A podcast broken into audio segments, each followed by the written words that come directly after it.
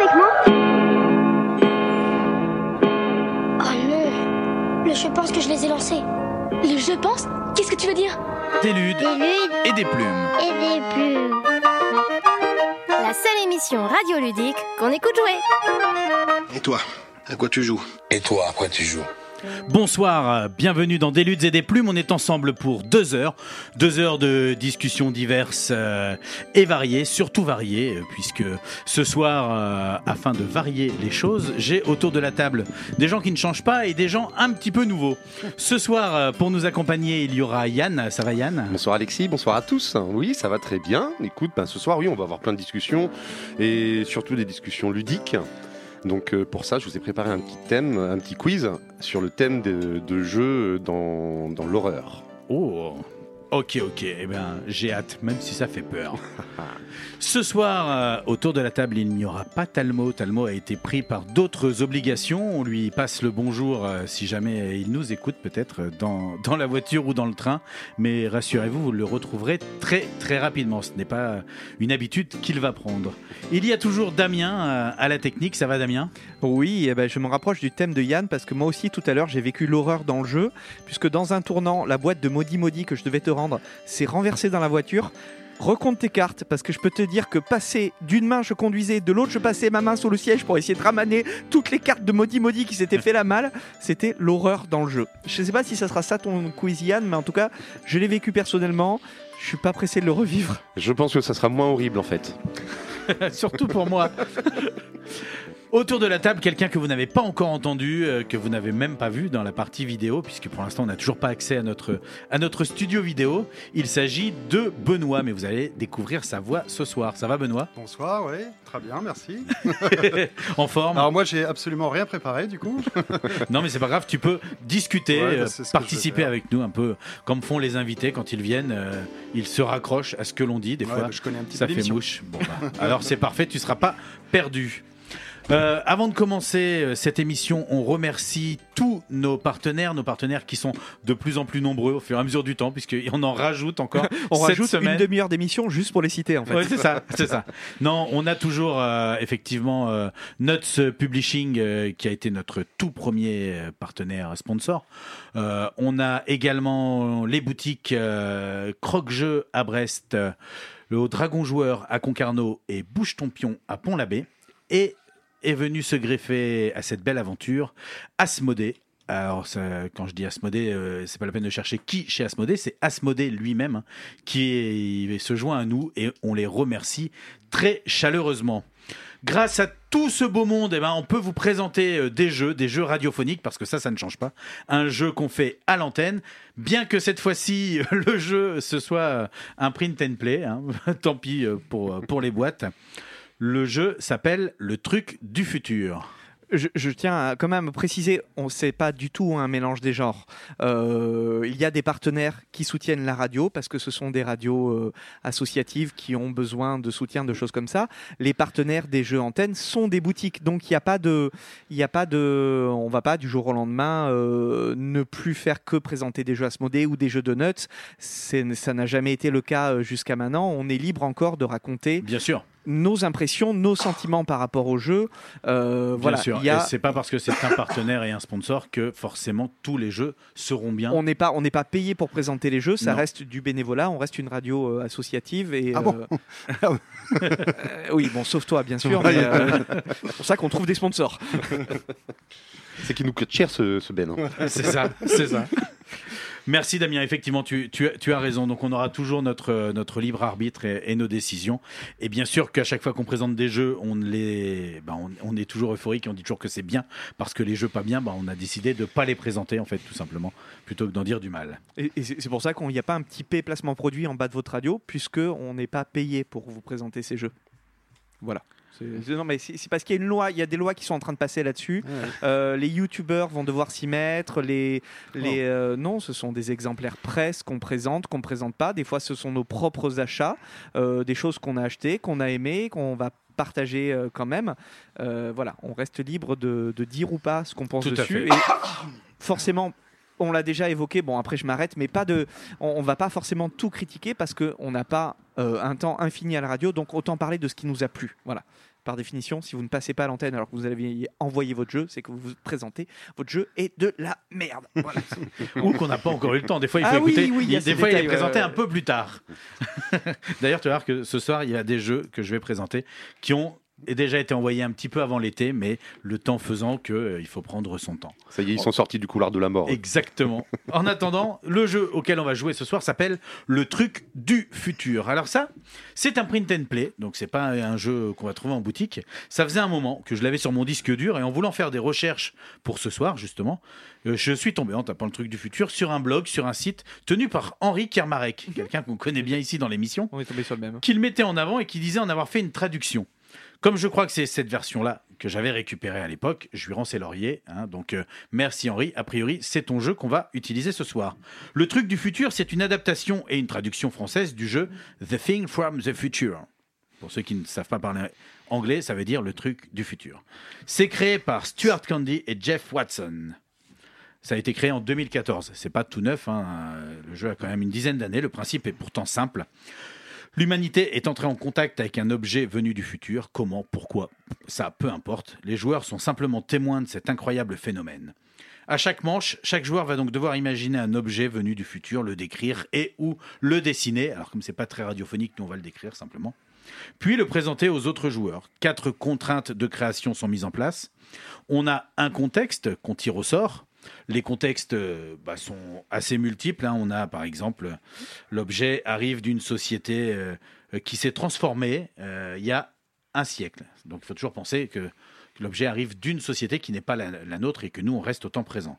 Une société qui s'est effondrée simplement dans quelques années. Ou alors ça peut être des transformations d'une génération, une croissance de deux générations. Enfin, on a toujours un contexte comme ça. On a aussi euh, le contexte, c'est la trajectoire d'évolution donc de l'humanité, l'éloignement temporel de l'objet. On a un sujet, le thème sociétal évoqué par l'objet. On a l'objet en lui-même, le type d'objet qui doit être imaginé, et l'humeur, l'émotion qui est suscitée à la découverte de l'objet.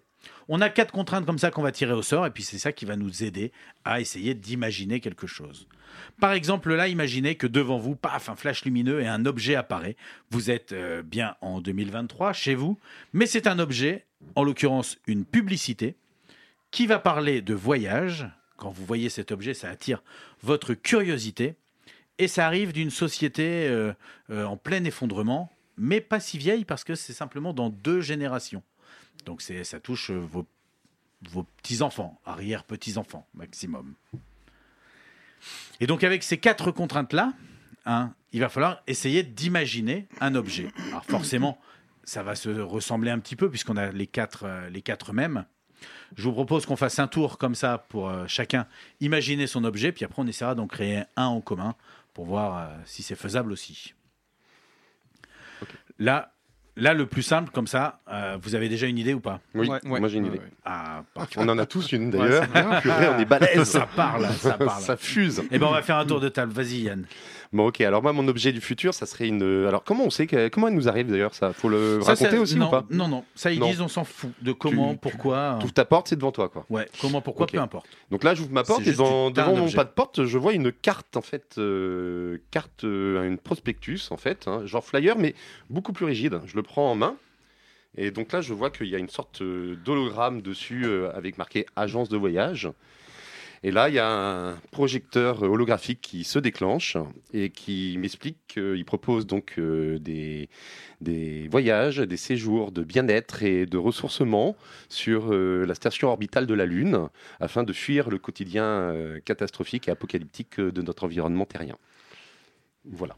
Mon objet est donc une Hmm. pub pour un petit séjour sur une ça. station sur la Lune. On a bien la pub, le voyage, la curiosité, effectivement. Euh, et on parle bien d'un contexte, tu le disais, dépaysement pour sortir de, de la société qu'on connaît. Euh, moi, je pense que tout est, tout est rempli. hein. Alors, l'idée de la carte en 3D avec l'hologramme, euh, c'est pas mal parce qu'effectivement, du coup. Ça fait futur, ça, tout de bah, suite. hein. Complètement. Ça fait. Co- Comme un ou gros requin qui mangerait un, un Ouais. skateboarder. Ou- ou euh, asiatique. ou ouais, c'est euh, une princesse qui sortirait d'un robot, par exemple, aussi. ouais, voilà. Est-ce que, est que vous aviez imaginé un peu la même chose ou pas? Moi, je, Ouais. je- suis pas, je suis pas, pas loin, ouais. Pas loin? Je rectifie en, en ce moment.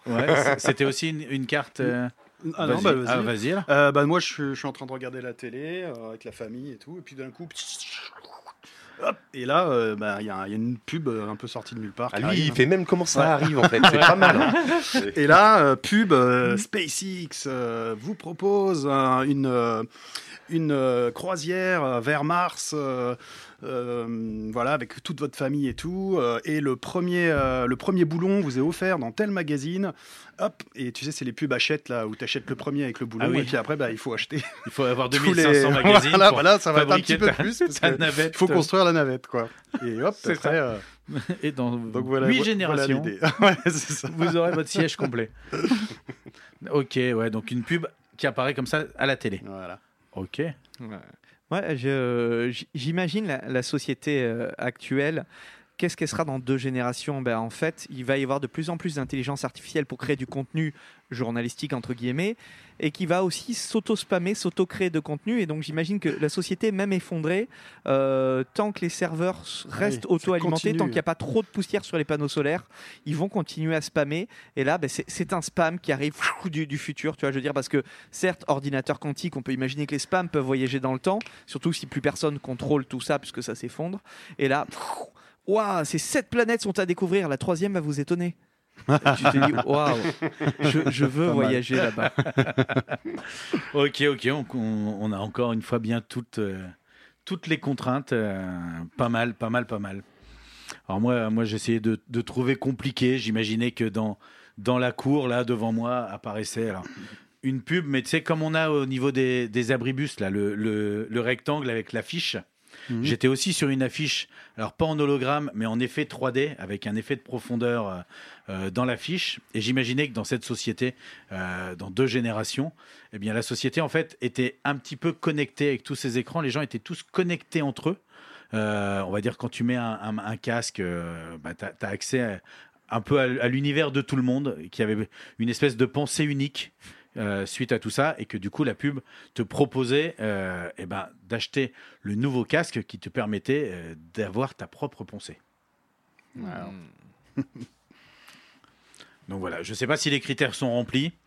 On a la pub, le voyage euh, à moitié, mais euh, Ah, c'est que le monde effondré, là, il n'est pas trop dedans, à limite. Ouais, donc, donc non, c'est On- pas, on a la pas pub, un quoi. effondrement à la. on, à la on- a la pub. mais- Mais on remarque On a Oh, que la même pub. pas parce qu'il propose un objet, euh, donc on n'a plus la pub. Euh, en fait, euh, pas du tout. quoi. on, on- on est curieux, on est curieux.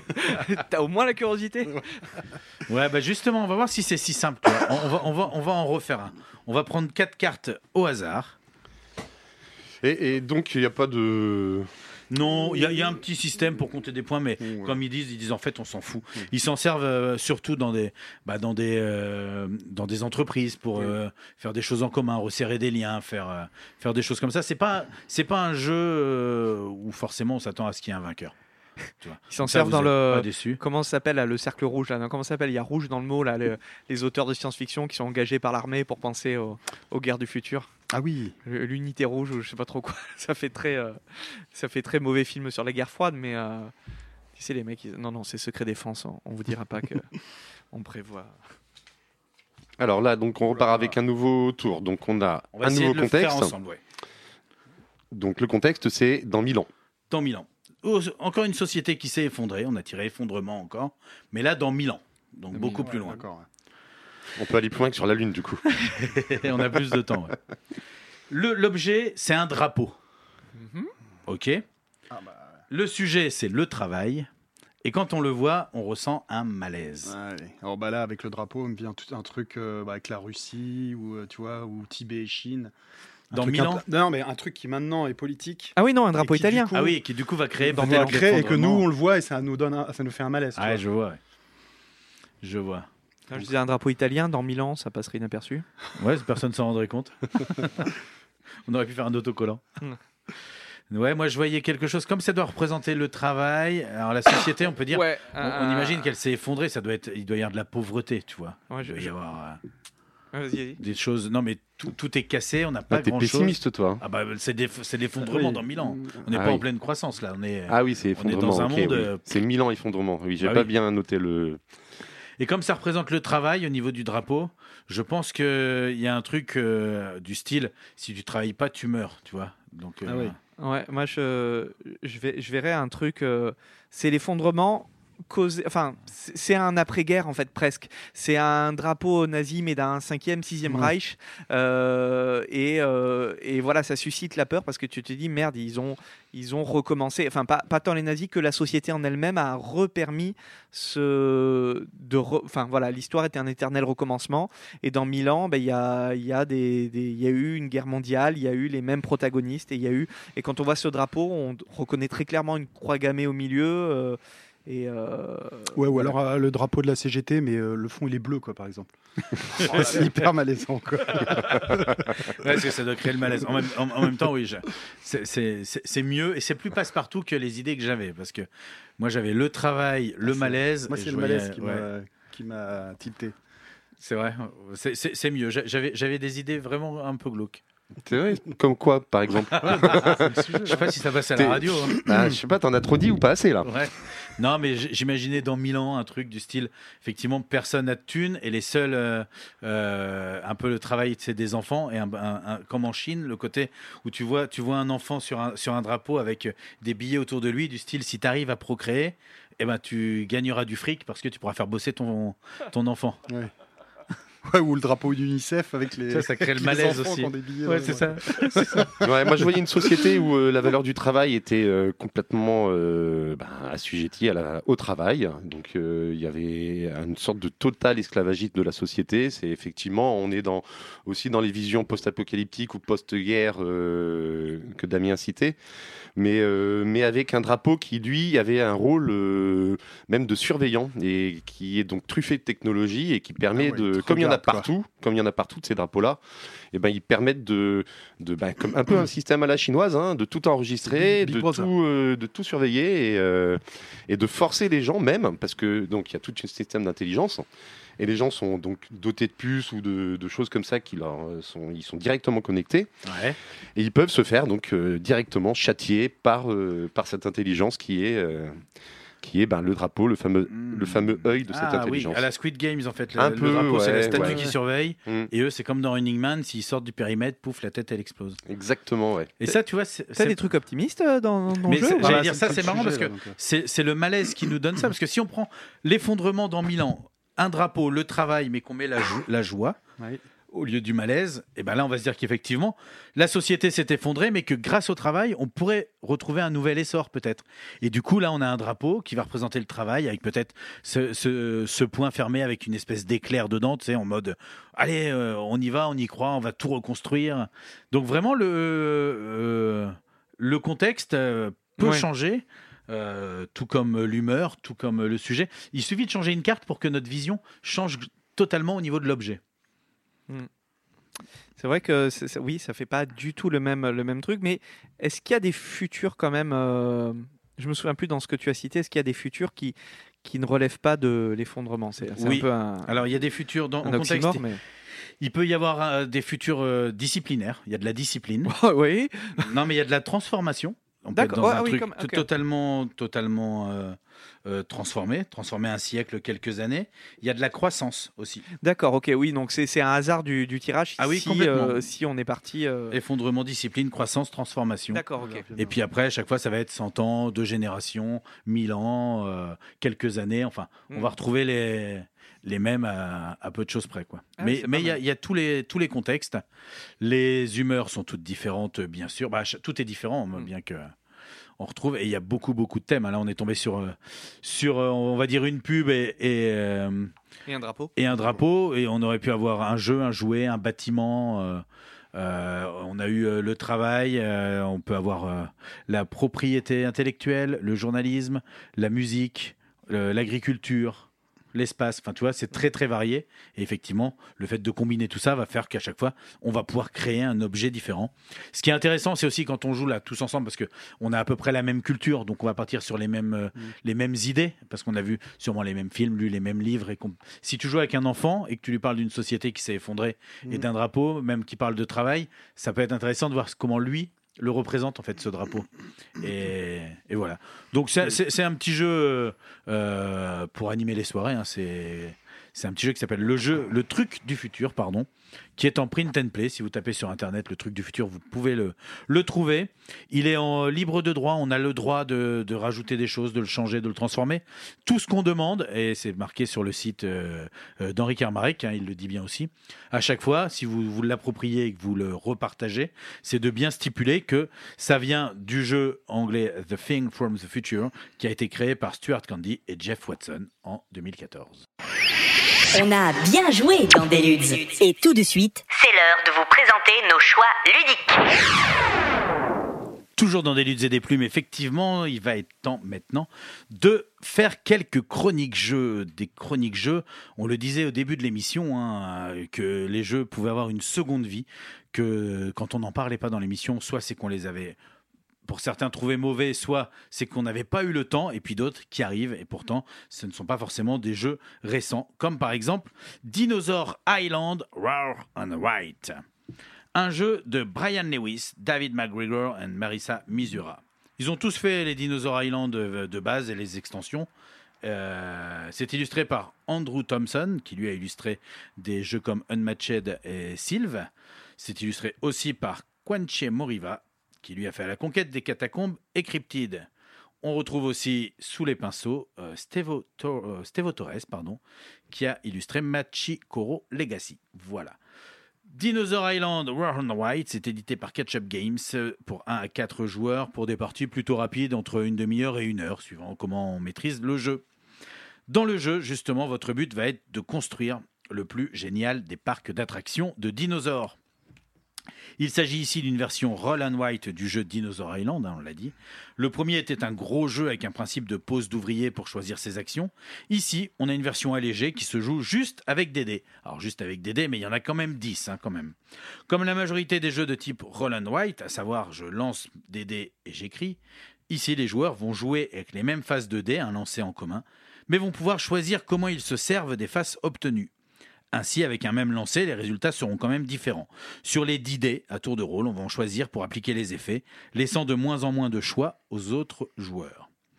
On va pouvoir récupérer de l'ADN, indispensable pour créer des dinosaures, construire des enclos, des boutiques, embaucher des chercheurs, surtout renforcer aussi la sécurité du parc. Chacun choisit ce qu'il place dans son parc, des dinosaures, des attractions, des spécialistes, tout en dessinant le plan des lieux. Et oui, les joueurs ont tous deux feuilles, une feuille pour le plan, on place dessus les enclos de dinosaures ou les boutiques sous forme de polyomino. Vous savez, c'est les fameuses formes du jeu Tetris.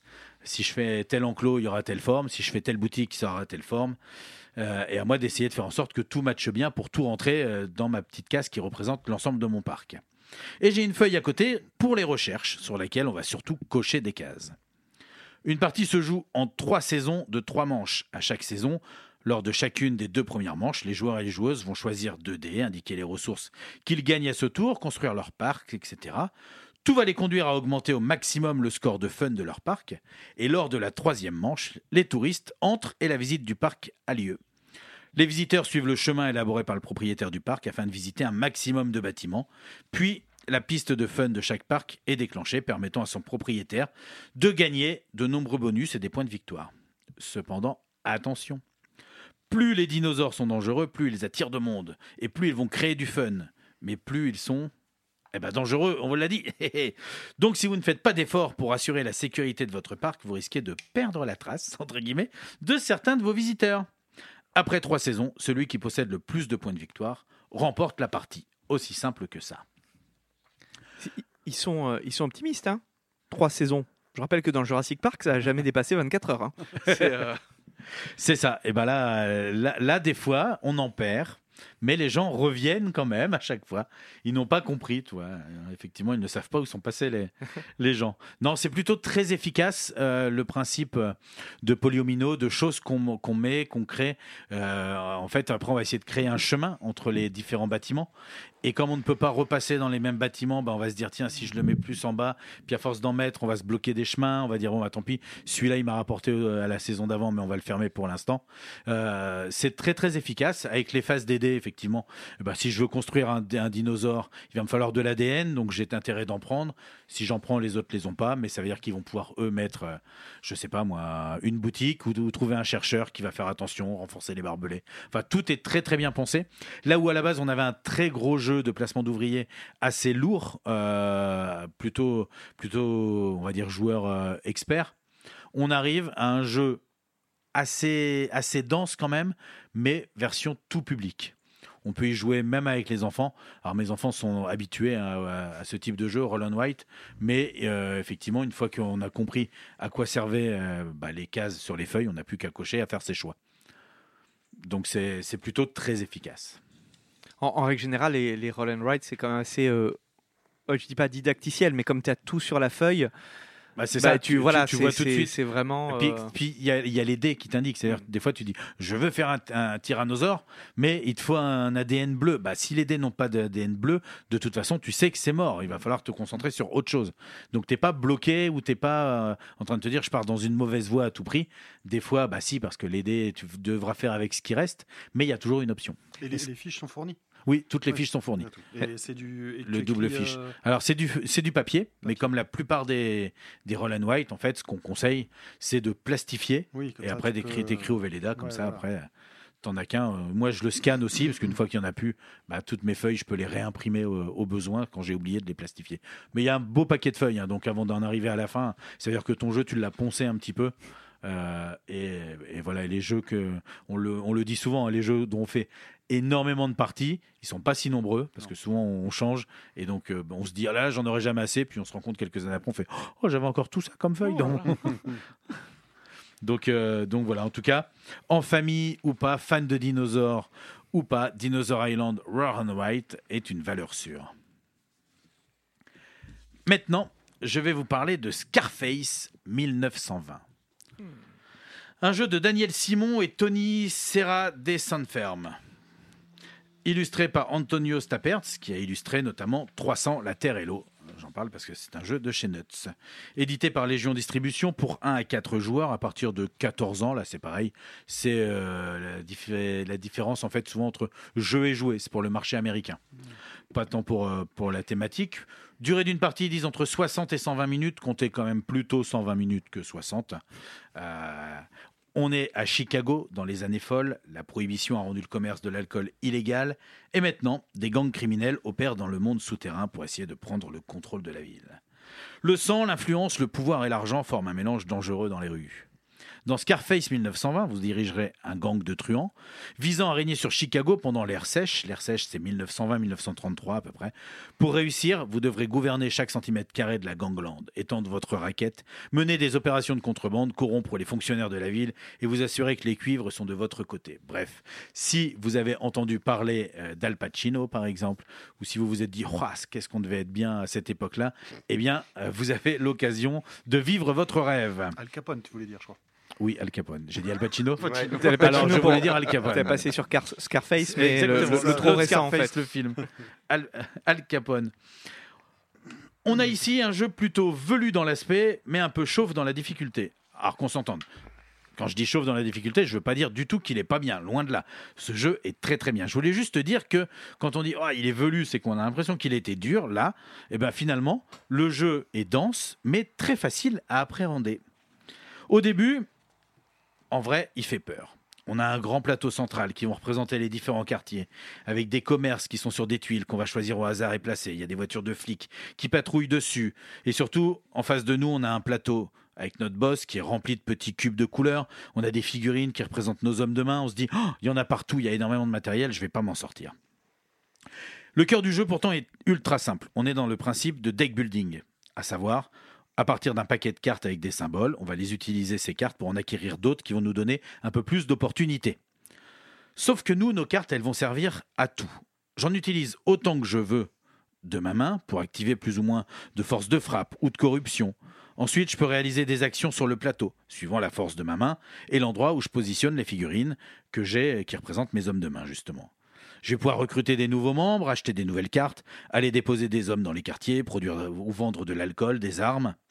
Au fur et à mesure, mon jeton crime va augmenter euh, sur la piste de l'échelle du crime jusqu'à provoquer un raid. À savoir, le raid, c'est simplement le tour de la police qui risque d'envoyer certains de mes hommes en prison et autour duquel je vais surtout révéler une carte aléatoire qui va influer sur le cours de la partie tant qu'elle est découverte. J'ai dit qu'on utilisait les cartes de sa main comme on voulait. Mais attention, si j'en utilise beaucoup, je serai fort. Mais une fois. Mais je risque de plus pouvoir en piocher, Ah, parce que ma pioche sera vide. Et à ce moment-là, eh ben, je vais devoir remélanger mon deck pour repartir à zéro. Et si j'ai plus de cartes en main que je dois remélanger mon deck, je déclenche également un raid. Vous savez, le tour de la police.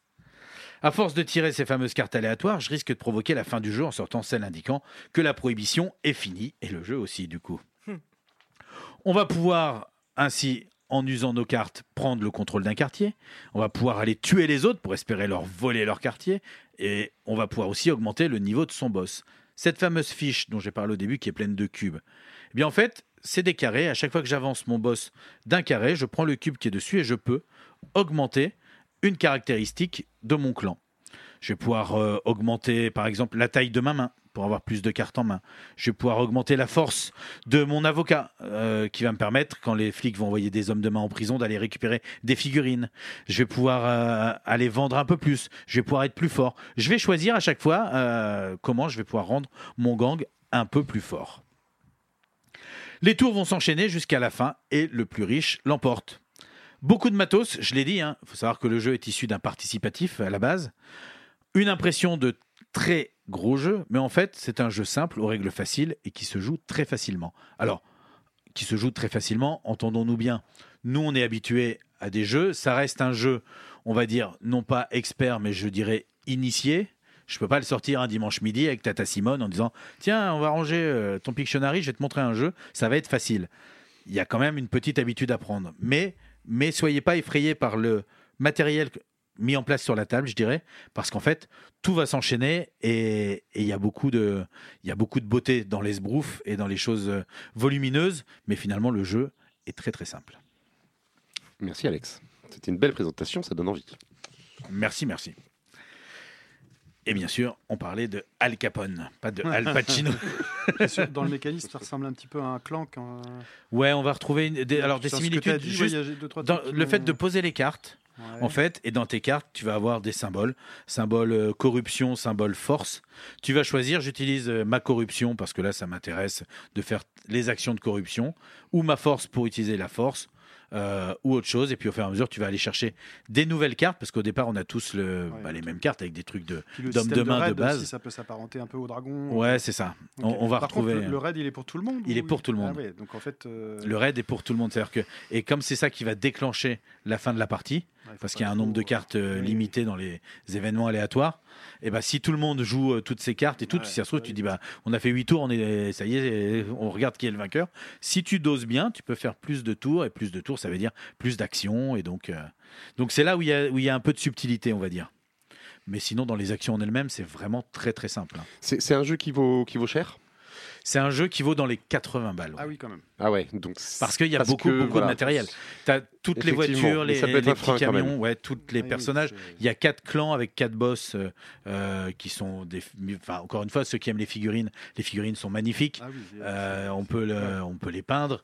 Il y a toutes les- les. les non, tous les jetons sont, sont des jetons en, en dur, je dirais. Les barils euh, d'alcool, les, Ouais, d'accord. oui, les ça, petits ça les- flingues, les ça choses les vaut comme ça. certainement. Ah, mais complètement. Après, c'est un budget quand même quoi pour, Ah oui. un, pour un jeu. Combien de joueurs? Jusqu'à 4. Ouais, classique. De 2 de deux à Deux, 4. quatre. Et puis après, voilà, on va pouvoir, dans les quartiers, on aura. Je peux, je peux, je peux mettre. euh, ouvrir un tripot, ouvrir un, un casino dans le même truc qui vont ramener des thunes. Je peux faire passer mes quartiers en mode nuit avec un cabaret qui vont être un peu mieux protégés. Enfin, il y a plein de choses et c'est vraiment une, une guerre de possession, une guerre de gang. et, et on y est, quoi. Des fois, Non, on arrive et, et on se fout sur la tronche et on perd. des et- extensions qui existent ou- Pour l'instant, euh, bah, Ah, il pas, que je sache. Oui, il est récent. Ouais. ouais. Et moi, je l'avais découvert en février l'année dernière à Cannes. D'accord. ouais. Donc voilà. Et, enfin, Ah, effectivement, immersif, par le Ouais. matériel, immersif par le thème, Exactement. et, euh, et par la, fluidité des mécaniques. c'est ça. Du coup, tout ça, ça fait un bon match, et on a là quand même un jeu qui, euh, qui se dénote. Exactement. Mais effectivement, quand tu arrives et que tu as des gens jouer, quand tu vois la table Ouais, en place, tu regardes, tu fais Waouh T'as l'impression qu'il y en a partout et tu te dis comment ils s'y retrouvent. Et en fait, euh, non, quand tu lis les règles, tu fais Ah oui, bah, c'est simple. Il y a quelques actions. En, en tout, euh, en tout j'en ai une dizaine. Donc il y aura 10 lieux. Effectivement, c'est joli parce que tes figurines prennent place. Mais, mais Al voilà. Capone 1930 c'est ça Scarface 1920. Scarface 1920. C'était bien Le, tenté. le- le nom était presque là et, à Et 10 la date près, aussi. Et la date était presque. C'est ça. Al Pacino 1930. Le dernier jeu dont moi je vais vous parler avant de laisser la, la parole à Damien, c'est Waterfall Park. C'est un jeu de Karsten Hardwig. Lui, on le connaît un peu plus parce qu'il a fait un jeu qui s'appelle Chinatown. C'est illustré par Umeshu Lovers, édité par Repoprod. Le jeu va sortir très prochainement. Au moment où il doit sortir au mois d'octobre. Donc au moment où vous écoutez la, chronique, normalement, si vous êtes dans le direct, eh ben, c'est que le jeu va être euh, arrivé en boutique très prochainement. C'est de 3 à 5. Effectivement, la particularité, c'est qu'on ne peut pas y jouer à moins de 3.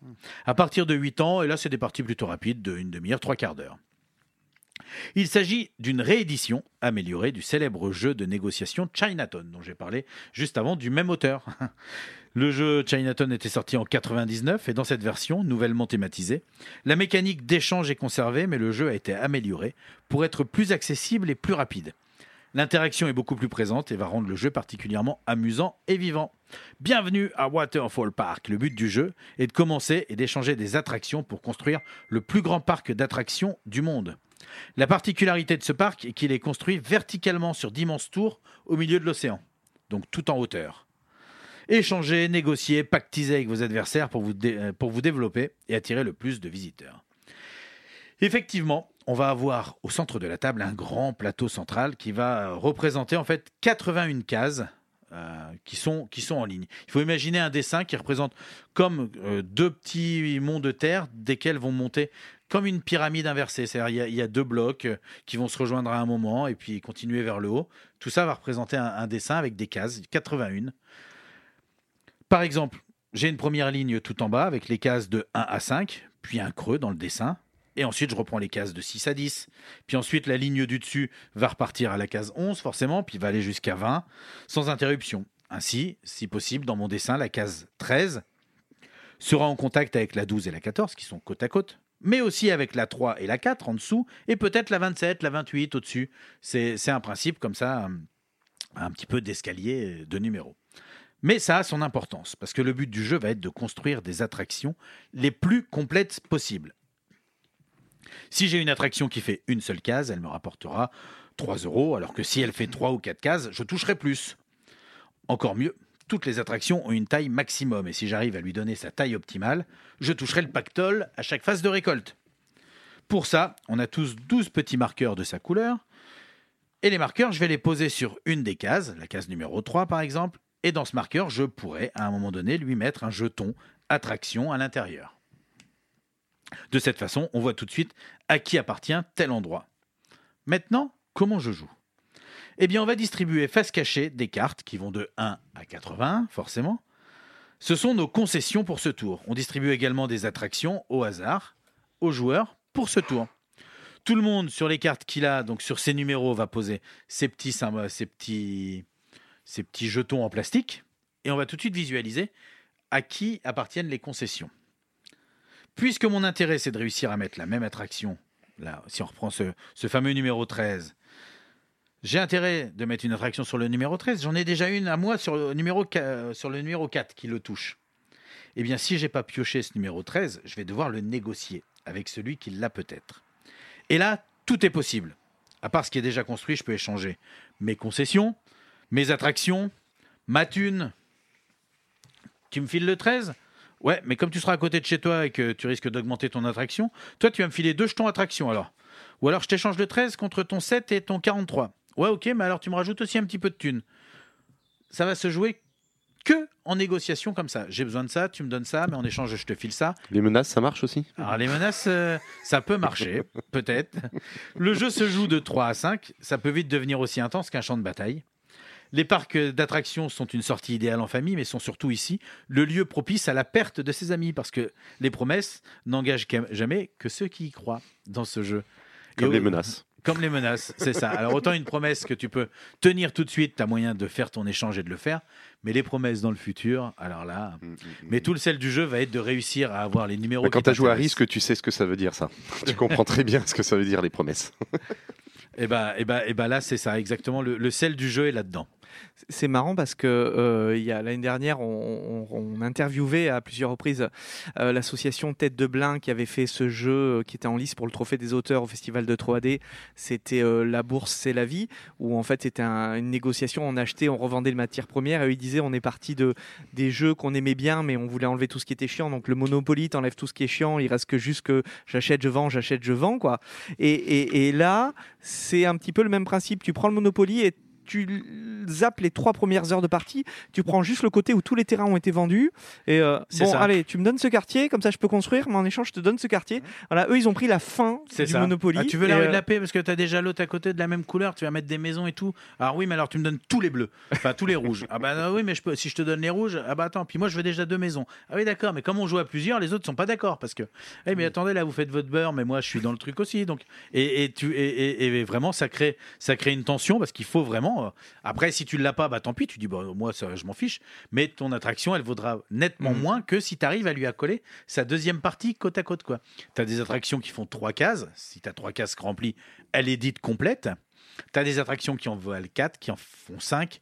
Et plus tu arrives à les avoir, à des grosses attractions, plus tu as de thunes. Donc, euh, Est-ce qu'il y a des, des relations, par exemple, si moi, toi, tu- c'est la thématique, c'est les parcs d'attractions. c'est Ouais. Donc si moi je construis un parc d'attractions et toi tu viens te mettre à côté, il y a pas non, de du tout. Dès que de- c'est de- pas la même couleur, c'est pour ça que c'est l'intérêt de juste- nos jetons, voilà, est- c'est juste des- on les en pose. fait, c'est une sorte de, qu'on appelle ça le jeu de territoire là. La guerre des moutons? non, le, le jeu de La Go. guerre des boutons. de Go, Ouais, euh, bah, c'est- on, pour- on pourrait euh, euh, voir ça. Ça veut dire que moi, euh, je peux dire non, je ne te donnerai pas ce numéro 13 parce que je vois bien que tout autour, tu as construit. Si je te le laisse, tu vas, tu vas faire ton truc de 5. Donc, je resterai là avec mon truc tout seul, Et- tout pourri, qui va me rapporter que dalle, mais qui va, toi, te bloquer.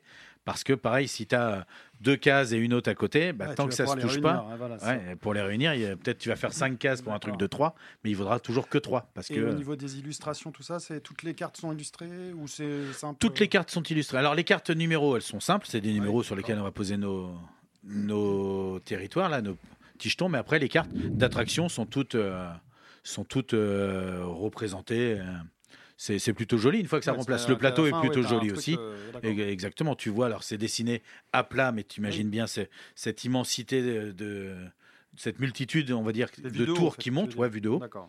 Et, euh, et euh, non, non, c'est c'est très, c'est très kawaii, très coloré. euh, c'est vraiment très plaisant. Je pense que là, autant il y a plein de jeux où je dis, c'est on peut y jouer avec les enfants. Là, on peut aussi dans la thématique, mais je pense que ça sera vraiment facile de les blaiser, de, de- de les avoir, de les biaiser. Ouais. J'ai dit, Ouais, réécoutez, réécoutez, j'ai dit biaiser. Il y a un i. T'as dit blazer. On réécoutera, on réécoutera Monsieur Ah, Al mais Heureusement Pacino. que t'es pas curé, toi. Bon voilà, en tout cas, c'était Waterfall Park. Chez Repoprod. Je vais laisser la parole à Damien.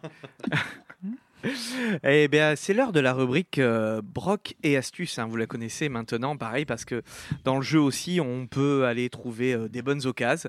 Eh bien, ce soir, euh, le jeu qui, m'a tapé dans l'œil, euh, ou qui nous a tapé dans l'œil à la maison, ça s'appelle Flash 8 de Joanne Dufour, auteur de Fairy Light, Dream Runner ou encore Le Grand Méchant Monstre, illustré par Sabrina Miramont, qui a pas mal de choses à son actif, mais disons Little Town, Planète ou Les Bâtisseurs Antiquités, pour ne citer que édité par le Scorpion Masqué, un sponsor officiel de mes moments de détente de ces dernières semaines, euh, pour des parties de 5 à 15 minutes à partir de 7 ans officiellement, pour 1 à 4 joueurs. Je dis officiellement parce que tu peux y jouer, euh, voilà, j'ai des enfants qui ont moins de 7 ans, euh, je les ai forcés à jouer, bon, bah, ils n'ont pas tous pleuré avant la fin de la partie. Euh, le prix bah, dans cette rubrique, hein, vous le savez, il, il veut rien dire. Si le jeu vient d'une boutique, on peut compter entre 20 et 25 euros, mais comme il a déjà quelques années, en occasion, bah, c'est à vous de faire la bonne affaire et de négocier le prix le plus juste. Alors j'adore les casse-têtes, que je les réussisse ou pas, hein, tous, sauf, sans exception, pardon, sauf le taquin. J'ai horreur de ça. Pour ceux qui, qui- qui ne connaissent pas ce nom, c'est ce puzzle sous forme de mosaïque dans lequel on a enlevé une case et il faut faire euh, recomposer une image en faisant glisser les carrés à droite, à gauche, en haut, en bas, un par un, comme ça. Une sorte de Rubik's Cube en 2D. Et pourtant, eh bien, euh, Joanne Dufour a réussi l'exploit de me rendre accro à un jeu dont je déteste pourtant la mécanique. Je trouve ça déjà pas mal. Dans Flash 8, chaque joueur a devant lui un plateau qui pourrait contenir 9 jetons, 3 par 3. Mais bien entendu, on en a seulement 8 à disposition. Ces jetons représentent des éléments de l'infiniment petit, tout petit, tout en étant très mignon.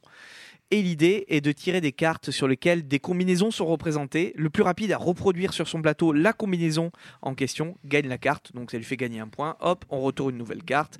Et à la fin de la partie, on- une fois qu'on a gagné toutes les cartes, on compte les points, savoir celui qui en a le plus. C'est aussi simple que ça.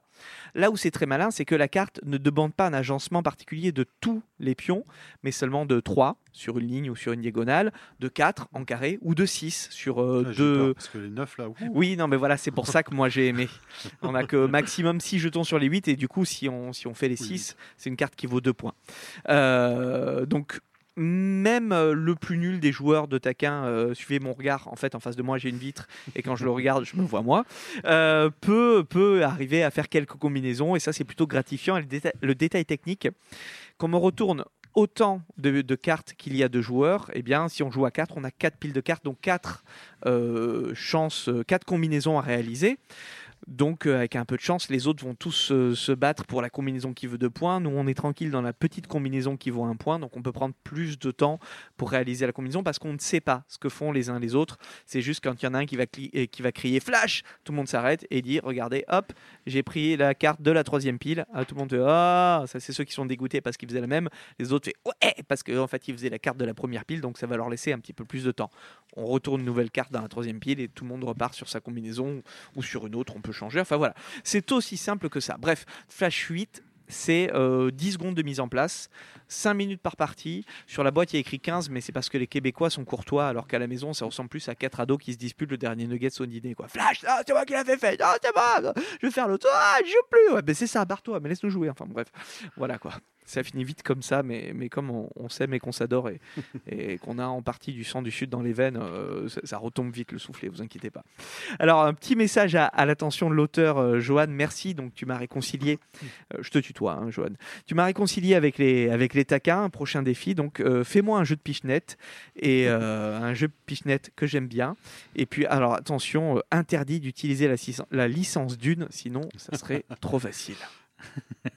Ah oui, typiquement, ce genre de jeu où les enfants peuvent vraiment battre les, les adultes. Parce que, Oui, oui, ouais, euh, c'est ce comme, c'est comme euh, les, les, les bazars bizarres, comme ouais. les trucs comme ça, tout ce qui fait fonctionner la fils, euh, mémoire. il euh, fait, euh, un- comment on appelle ça, le Rubik's Cube en une minute. ouais. Moi, ça fait 40 ans que je suis dessus et j'ai toujours pas fait. Quoi. Donc, euh, je pense que là, ils peuvent y aller euh, très fort. C'est, c'est, c'est des et des enfants euh, euh, Oui, relativement en, jeune. bas âge. Voilà, c'est ça. C'est vraiment, on est dans une tranche d'âge où le cerveau Oui, est fait pour vite. ce genre de jeu et va extrêmement vite et, et ça se voit quoi. Déjà la moitié de l'émission dans des ludes et des plumes. Et tout de suite, c'est l'heure de passer un coup de fil. Toujours dans des luttes et des plumes, effectivement, déjà la moitié de l'émission et vous avez la chance de n'avoir que le son parce que nous on a les images et quand on voit effectivement Damien dans son petit studio qui galère et qui galère, on, euh, regrette euh, la vidéo, mais la vidéo va revenir très rapidement, c'est promis. Tu connais la série The Office? Je pense qu'on pourrait faire la même chose avec nous. Un petit sitcom euh, des luttes. Regarde-le. Il, il galère. Bah, Alors vais- là, Damien est en train de je- se battre avec son pied de micro. on et on... se demande qui a le dessus. Bah, bah, pour l'instant, c'est pas lui. C'est l'objet. Alors nous, euh, on va profiter d'avoir un bel objet aussi, qui est le téléphone, pour passer un coup de fil euh, ce soir. On va passer un coup de fil à quelqu'un qu'on connaît bien parce qu'on l'a déjà reçu euh, plusieurs fois dans l'émission. Euh, il s'agit de d'Arnaud de Prod qui va nous parler euh, des mystères de la Vilaine, parce qu'effectivement, euh, à Teilac, à Teilac, pardon, si je ne me trompe pas, la Virade de l'Espoir organise pour sa dixième année un, espèce, un escape game réalisé par les professionnels de Gnome Prod. Ça va Arnaud? Allô, allô? Damien, tu as mis le bazar dans le studio, on n'entend rien. Allô? Ouais Ah, très bien. Ça y est, il a retrouvé les bons boutons et on t'entend. Ça va bien? Ouais, ça va, salut Alexis, ça va, très bien. Donc euh, oui, on s'est permis de, bah, de t'appeler ce soir parce que je suis tombé sur, euh, sur une affiche, euh, une affiche qui parlait d'un un escape game grandeur nature qui s'appelle Les Mystères de la Vilaine. Est-ce que tu peux, est-ce que tu peux nous en dire un petit peu plus euh, là-dessus? Alors carrément, en fait, euh, Donc c'est à l'initiative des Virades de l'Espoir, donc vaincre la mucoviscidose. Ouais. Ils voulaient changer euh, de concept euh, pour accueillir en fait du public? Et au lieu de faire euh, c'est des courses automobiles qu'ils faisaient par le passé, ils voulaient euh, justement faire participer les gens, euh, jouer. Alors là, justement, ça, ça nous parle à, à nous tous. Hein. Ouais, c'est clair.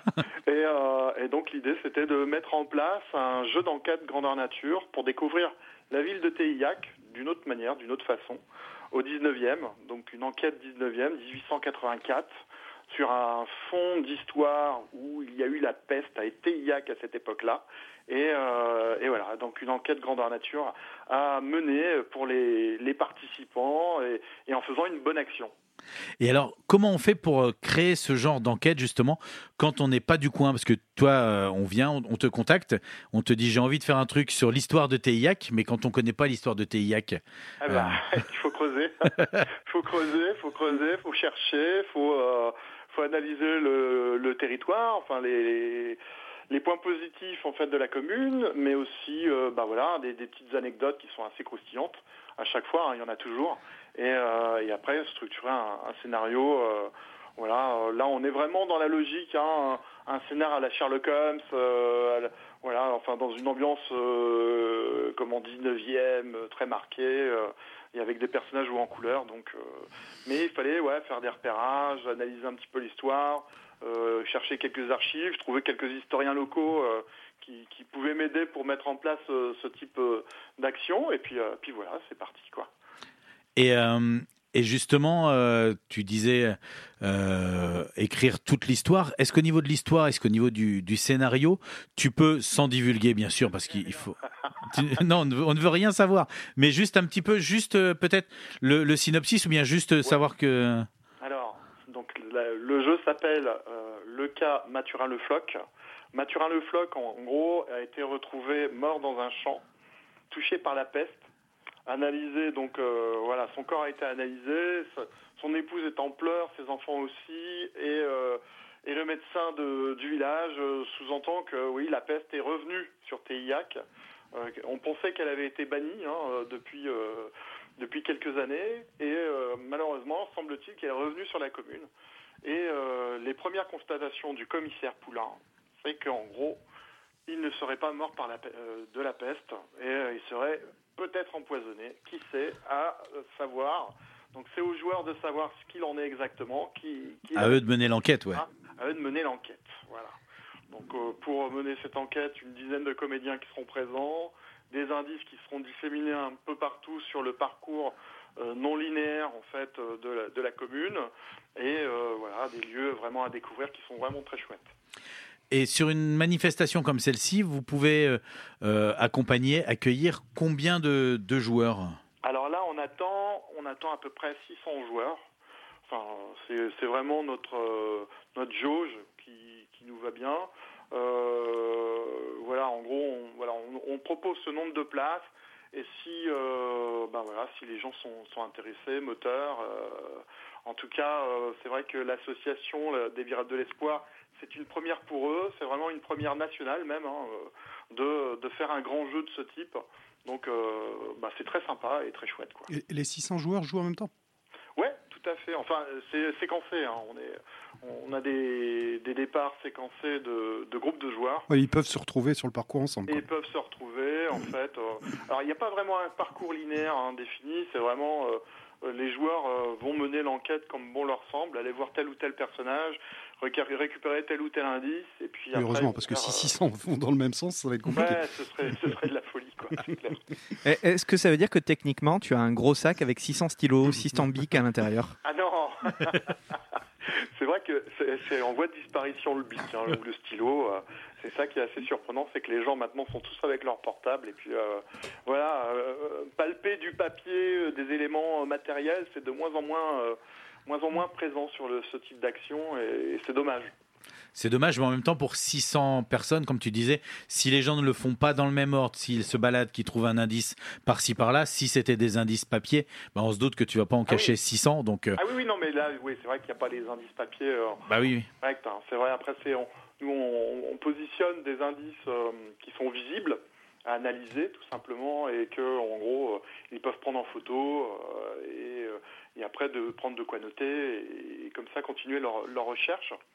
Donc après, bah oui, il y en a qui trouvent, il y en a qui là qui, baissent les bras complètement parce que bah c'est toujours voilà c'est c'est un scénario à tiroir avec des comment des scénarios des des quêtes secondaires enfin il y a toujours voilà chaque personnage a toujours quelque chose à cacher ou à ou à révéler quoi hein. donc euh, donc c'est ça permet voilà c'est pas euh, Ouais, de redynamiser le. Ouais, ouais, c'est le pas jeu. une enquête euh, lambda, euh, voilà, qui a tué euh, Colonel Moutarde avec le chandelier. Non, non, on va, on va plus loin que ça. quoi. Mais quand même, tu dis effectivement, c'est novateur par rapport à innovant par rapport à ce que, ce que le, genre d'animation qu'on retrouve sur les virades. Euh, Il y a quand même un point commun, c'est-à-dire que quand tu as une file de 250 motos devant toi, tu sais que tu vas être en retard. Quand tu as 600 personnes qui déambulent dans tous les sens dans le village, tu sais que tu seras en retard aussi, quoi. Ouais, c'est sûr. C'est sûr que ça va faire du monde dans le bourg.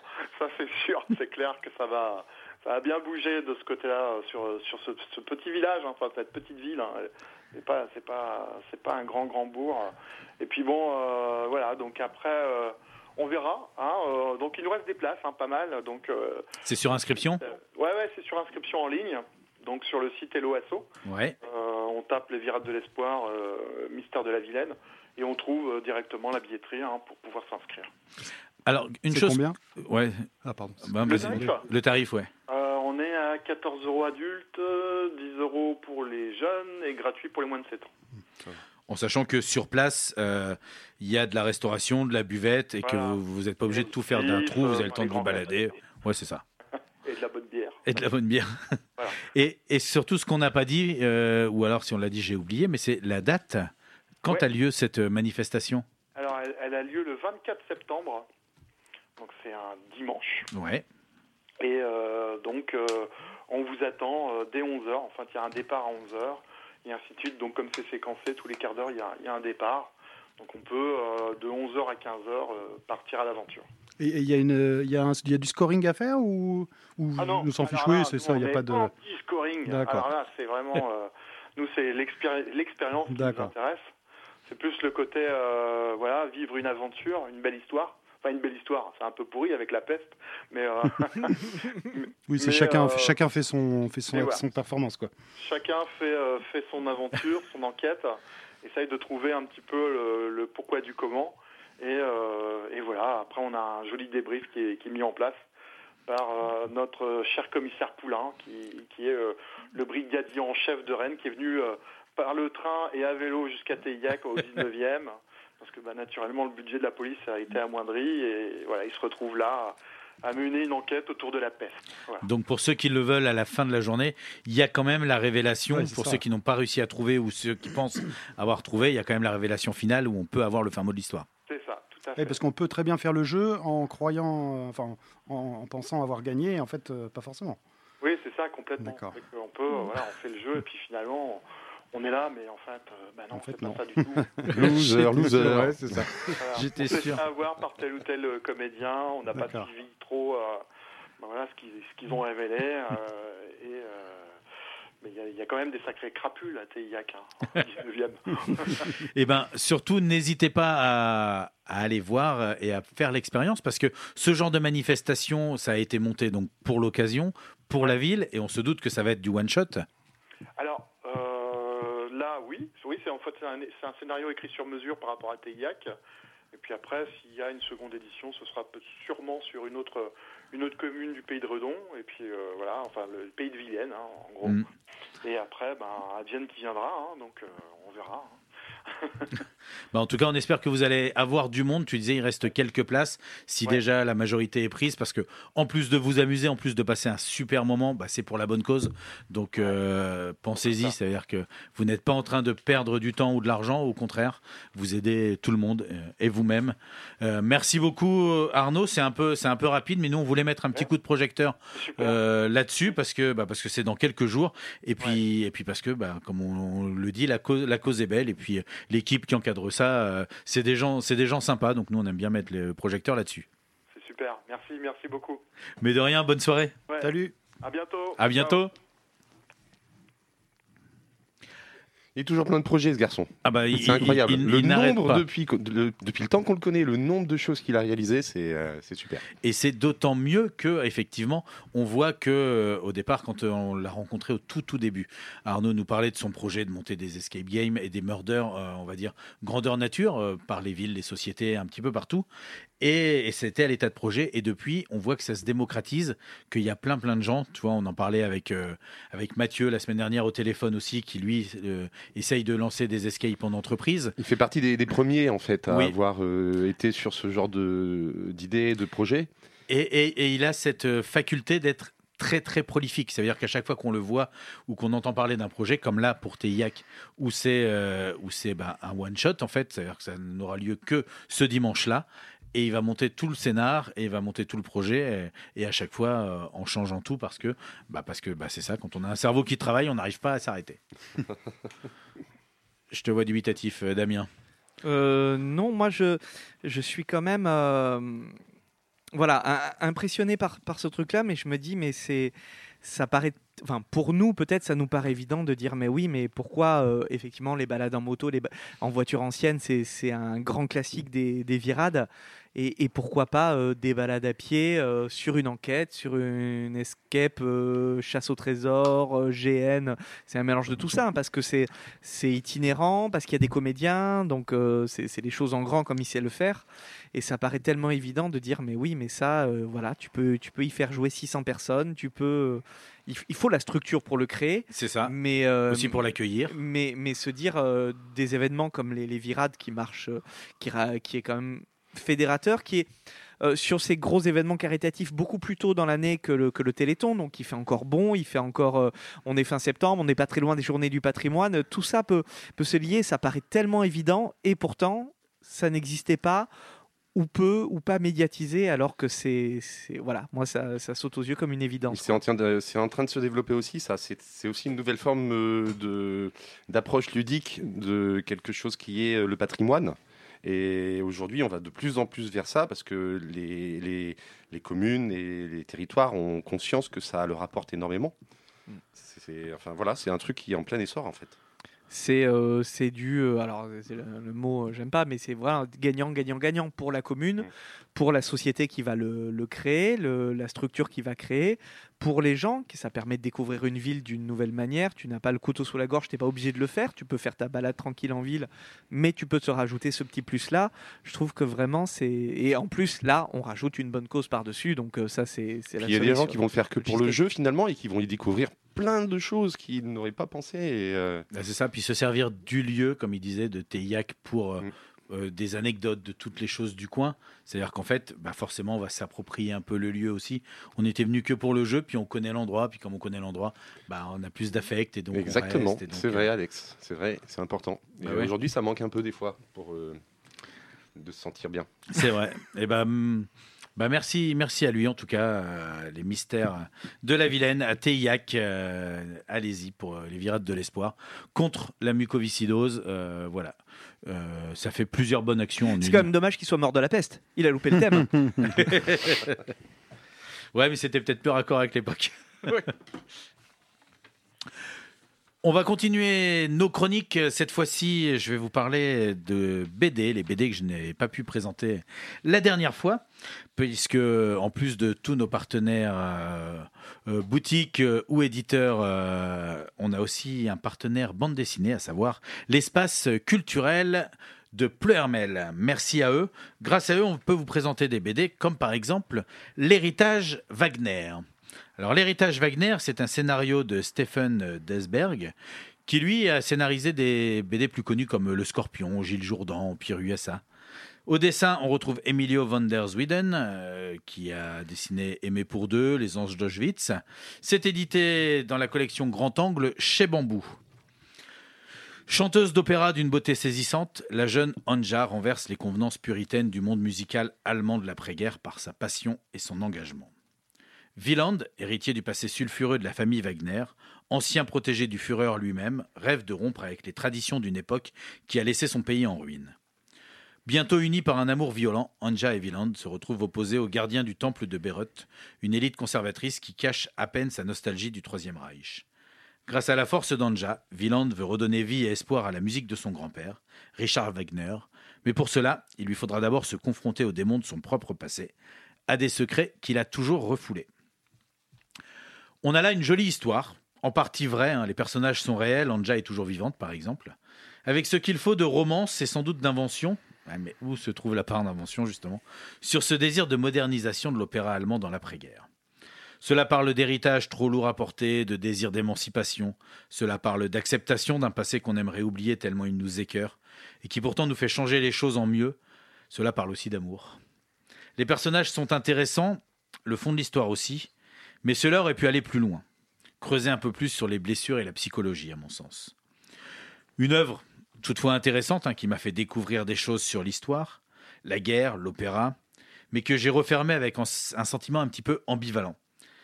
Je ne l'ai pas trouvée mauvaise, je ne l'ai pas non plus vraiment trouvée transcendante. Est-ce que je peux juste te dire qu'elle m'a suffisamment intéressé pour que j'aille jusqu'au bout et que ça aura mis le doigt sur le fait qu'il ne faut jamais mélanger l'œuvre, son créateur et son héritage?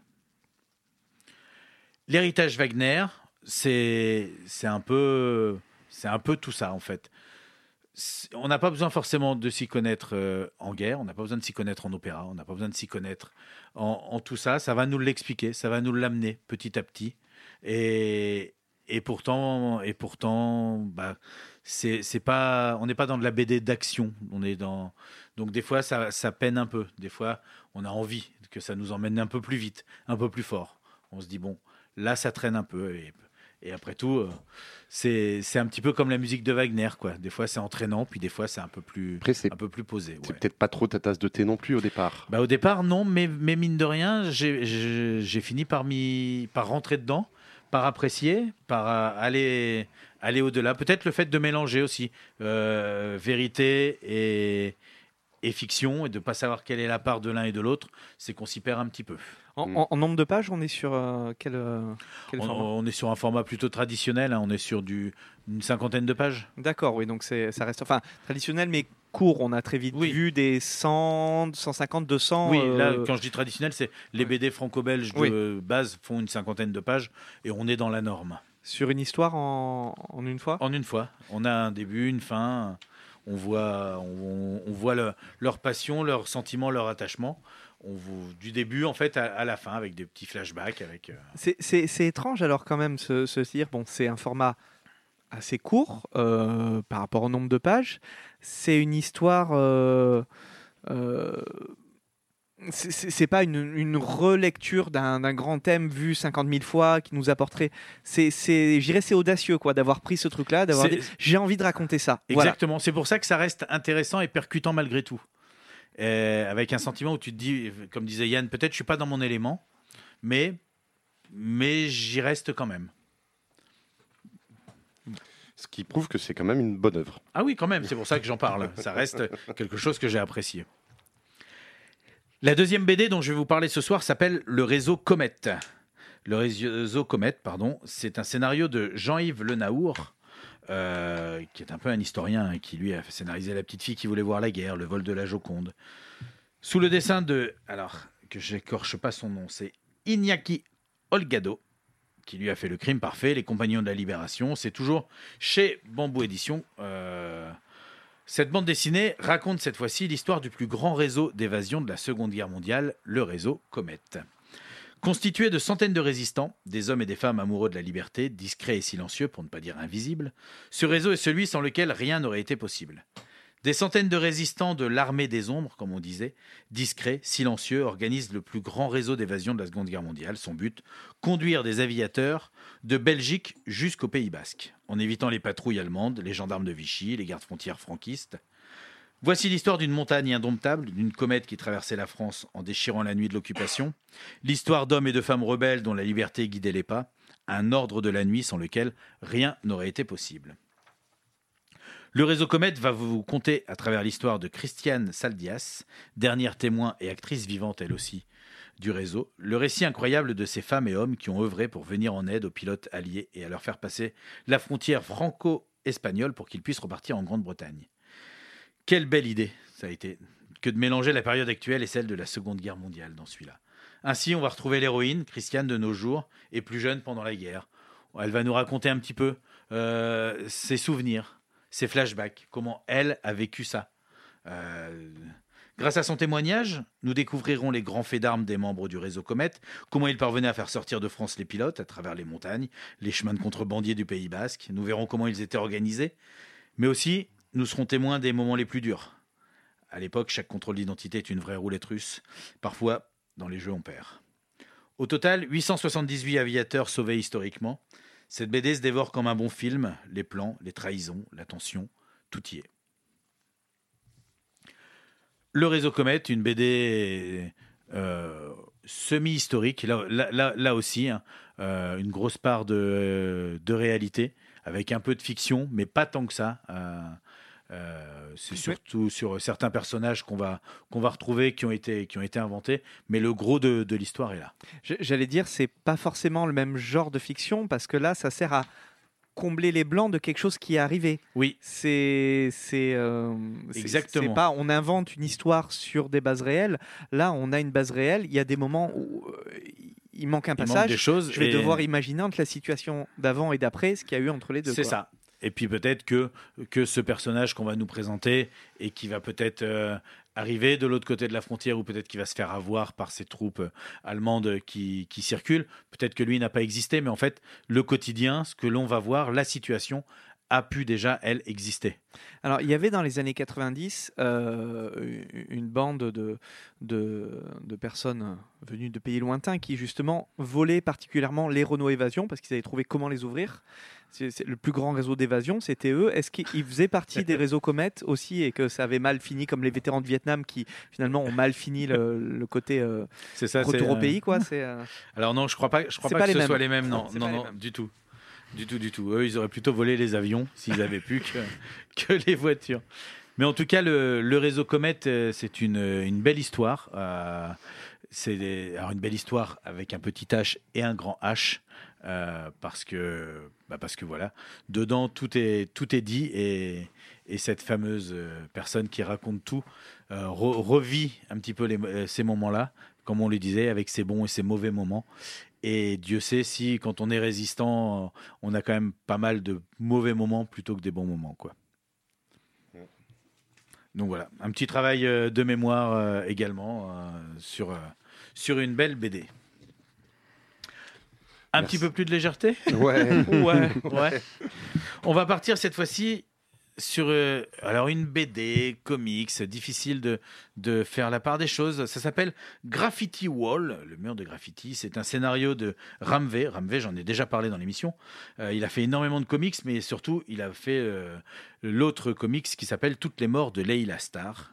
Au dessin, on a Anand RK qui lui a fait Blue in Green. C'est édité cette fois-ci chez Urban Comics. On est à Mumbai, la ville indienne. La ville est comme une gigantesque fourmilière en constante euh, croissance, en perpétuelle évolution. Dans ces rues, on va euh, creusant leur chemin à travers la vie par le biais des murs et de la peinture.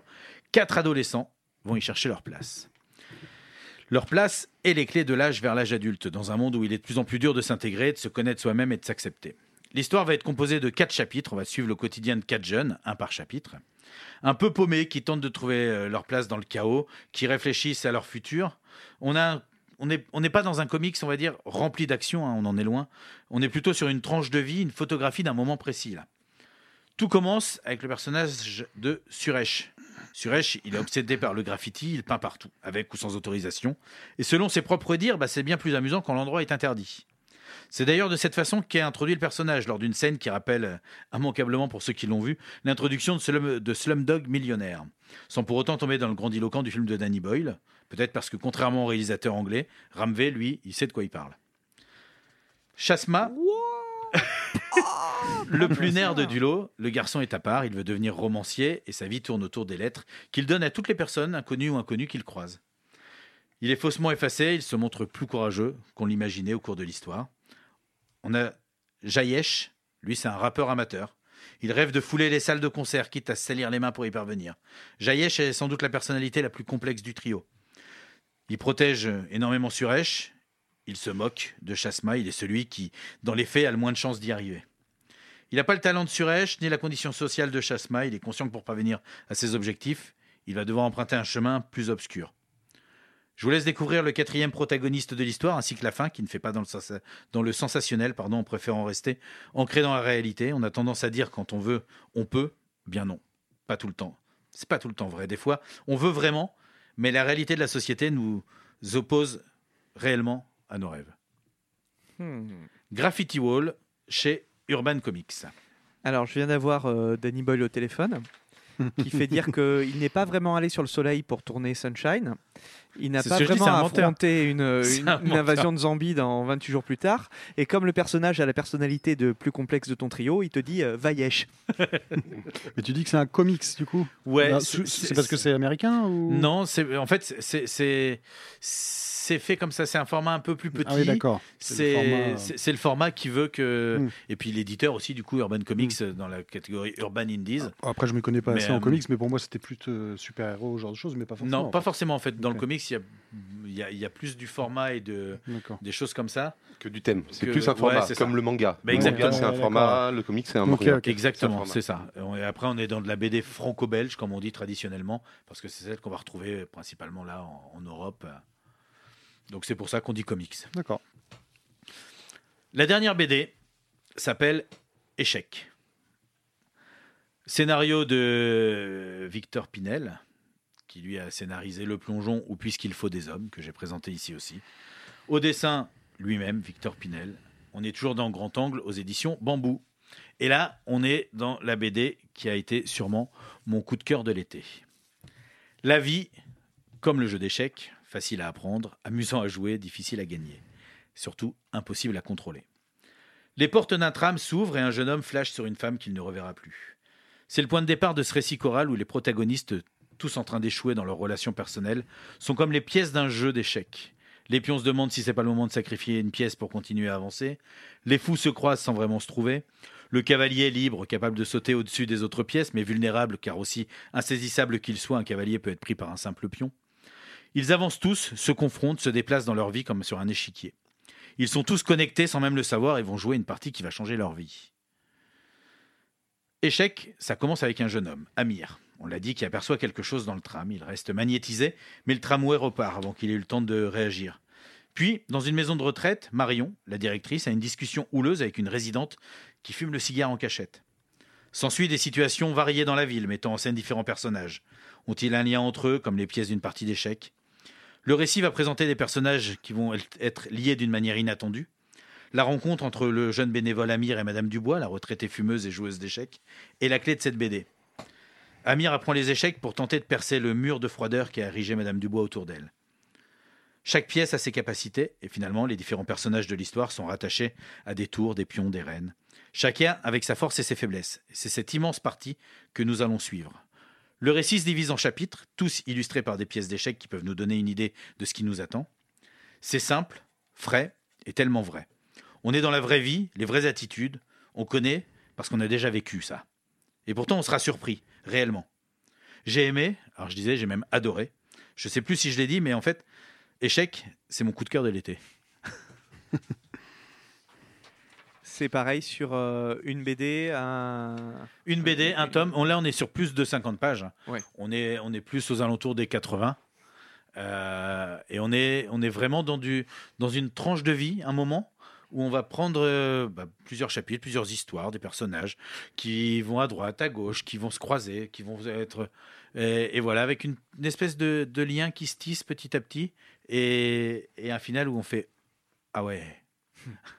Donc, euh, non, vraiment, c'est c'est très, très efficace. Merci Alexis pour. Merci bien. Ah, mais de rien. J'espère que ça vous aura donné envie de, de les lire, de les découvrir. Euh, euh, juste avant bah, de se remémorer quelques jeux avec toi, Yann, dans le quiz ludique, on va se retourner vers Damien. Le temps passe vite, mais c'est déjà le moment de la troisième pause musicale de l'émission. Dernière demi-heure, dernière ligne droite pour des ludes et des plumes. Et tout de suite, c'est l'heure de vous dire ce qu'on avait encore à vous dire. Toujours dans des luttes et des plumes, effectivement, on s'excuse, on s'excuse, hein, mais au moment de la pause musicale, on est obligé de lui donner l'antenne. Et donc, euh, Damien, il fait un peu ce qu'il veut, donc euh, voilà. Mais rassurez-vous, euh, quand il dit vous êtes obligé de nous écouter, on sait que vous y prenez plaisir. On espère, en tout cas, nous, on prend un réel plaisir à vous retrouver le, le soir à la radio. Bonne résolution de l'année. Dernière demi-heure, il reste une demi-heure. On va essayer de s'y tenir. Si on y arrive, on est vraiment très, C'est peut-être en fort. quasiment 200 émissions, c'est peut-être la seule. une, une des seules. Euh, ne crie pas victoire parce qu'à force de rigoler, on va louper le créneau. Parce que celui qu'on est content de retrouver aussi, euh, c'est Yann. Yann qui fait son grand retour cette saison dans l'émission avec euh, eh bien, sa découverte ludique puisqu'il va essayer de nous faire deviner des jeux. Exactement, Alexis. Et pour commencer, on va partir sur quelque chose euh, d'assez simple, je pense. Le tarot. Ouais, non, j'avais dit les jeux qui font peur, un petit peu. Ah oui, c'est Alors, vrai. Bon, qui font peur. Le tarot est On est sur le thème de l'horreur. C'est pas pour autant qu'on peut avoir des frissons finalement en jouant. Mais on, on est dans ce grand thème. Donc celui-ci, ce jeu a été lancé grâce à une campagne Kickstarter en 2017 et est devenu populaire pour son ambiance tendue et sa collaboration intense entre les joueurs. Ce jeu se joue sur un jeu de plateau, sur un plateau modulaire Moi, représentant des grottes. Tu l'as? Ah non, je l'ai pas. Non. Représentant des grottes avec différentes tuiles disposées aléato- aléatoirement pour chaque partie. Je crois que je l'ai. Chaque joueur incarne un personnage avec des compétences uniques, ce qui, signifie, ce qui signifie que chaque membre de l'équipe a un rôle spécifique à jouer. Les personnages ont des compétences telles que la médecine, la mécanique, la force brute, qui sont essentielles pour résoudre les défis rencontrés dans ces fameuses grottes. Tu l'as, Alexis? Moi, je pense que je l'ai. ouais. Vas-y, dis. Est-ce que ce serait pas un jeu euh, auquel on peut aussi jouer dans le noir parce qu'il peut être phosphorescent? Tu sais pas Peut-être, je sais pas ça. Ah. Je me souviens pas d'avoir joué Enfin, dans le noir. J'y ai joué avec toi, celui-là. Mais je me souviens pas d'y avoir joué dans le noir. Il a une thématique. euh, Mince. bien parce que précise celui auquel je pense, je l'ai pas, donc on n'y aurait pas joué. moi, je, moi, je pensais à Subterra. Oui, c'est celui-là. Ah, c'est ça C'est ça. Ah C'est ça. Et tu On n'avait peux pas jouer joué à dans le. Subterra. on, on y a, on a dû jouer sur un salon parce Ah, que ça je, doit être je ça. l'ai on pas. peut jouer dans le noir. Ouais, en fait, le, ça se passe, c'est, c'est un- on est des spéléologues, on découvre une grotte au fur et à mesure, c'est ça C'est ça. Et le principe, c'est que comme c'est sombre, les tuiles sont, Ah, oui, ont un espèce de vernis, et si on joue en lumière, en lumière noire, on va dire, comme on dit, ah oui, on voit que les contours de, Ah ouais. des parois. Donc, une des mécaniques distinctives de Subterra est sa mécanique de stress. Ouais. Les joueurs doivent gérer la tension et le stress de leur personnage tout au long de la partie, car être trop stressé peut avoir des conséquences désastreuses. Exactement. Et si un personnage atteint un niveau de stress critique, il peut paniquer et causer des problèmes pour le reste de l'équipe. Donc Subterra est un jeu qui met à l'épreuve la prise de décision rapide, la coopération, la gestion des ressources, le tout dans un environnement de plus en plus dangereux au fur et à mesure que les spéléologues progressent dans les profondeurs des grottes. Et oui, parce qu'ils ne sont pas seuls. Eh ben non, il y a plein de monstres. C'est ça. Donc bravo Alex. Alors en deuxième jeu, je vais vous présenter alors un jeu qui se déroule en plusieurs phases, reflét- reflétant l'évolution de la paranoïa au sein du groupe. Au début, les joueurs coopèrent pour accomplir des objectifs communs, mais à mesure que le jeu progresse, des épreuves de confiance euh, se posent. Ah, je l'ai. Les joueurs doivent voter pour décider d'accepter ou de rejeter de Tu nouveaux membres dans leur équipe et ces décisions peuvent avoir des conséquences graves. Les joueurs se retrouvent dans le rôle de membre d'une équipe de recherche dans une base de l'Antarctique. Euh, Tu l'as? Ah, non, moi j'avais euh, des joueurs qui jouent tous ensemble et qui après doivent se tirer d'un. Ah, c'est quoi C'est pas Galerapagos ou un truc comme ça Non, non. C'est pas pan- pandémie Leur mission Moi- est moi, de. je l'ai, non, moi, je pas pense. pandémie. Pandémie, non Non. Moi, je l'ai, Ça l'ai. commence par un S. Non, ça commence pas par un Ah, S. j'étais sur Spores. Non. Ah. Leur mission est de découvrir qui parmi eux a été infecté par une mystérieuse créature extraterrestre capable de prendre l'apparence de n'importe Ah, quelle personne. Le chien, le chien. On a la bonne réponse. Eh oui. Eh oui, c'est le chien. C'est une thématique. euh, L'objectif des joueurs est de déterminer qui sont les êtres humains et qui sont les imposteurs, tout en luttant contre le froid glacial le- de l'Antarctique et en collectant les ressources nécessaires à leur survie. Ouais, donc c'est le- c'est exactement le film, quoi. Exactement, c'est un jeu de société basé sur le film culte. The Thing, ré- euh, réalisé par John Carpenter en Ah oui, 82 et lui-même adapté de la nouvelle Who Goes There de John, John Campbell Jr. Le jeu a été publié par Mongo Games en 2017 et a été conçu pour capturer l'atmosphère de paranoïa et de méfiance du film. Mmh, bah oui. C'est vrai que les. J'y ai pas joué, mais je l'ai vu quelques fois installé et j'ai vu des gens y jouer. L'ambiance est plutôt bien retranscrite. On est bien dans l'univers euh, du film pour ceux qui, qui connaissent. Et effectivement, euh, voilà, à ne pas confondre avec La Chose euh, en français, qui est un jeu de cartes Ah oui. aussi d'élimination comme ça, un petit peu. euh, Après, moi, j'ai toujours euh, très peur avec les, avec les jeux euh, thématisés euh, Ouais. sur des, des livres, enfin, sur des, des films ou quoi. Bon.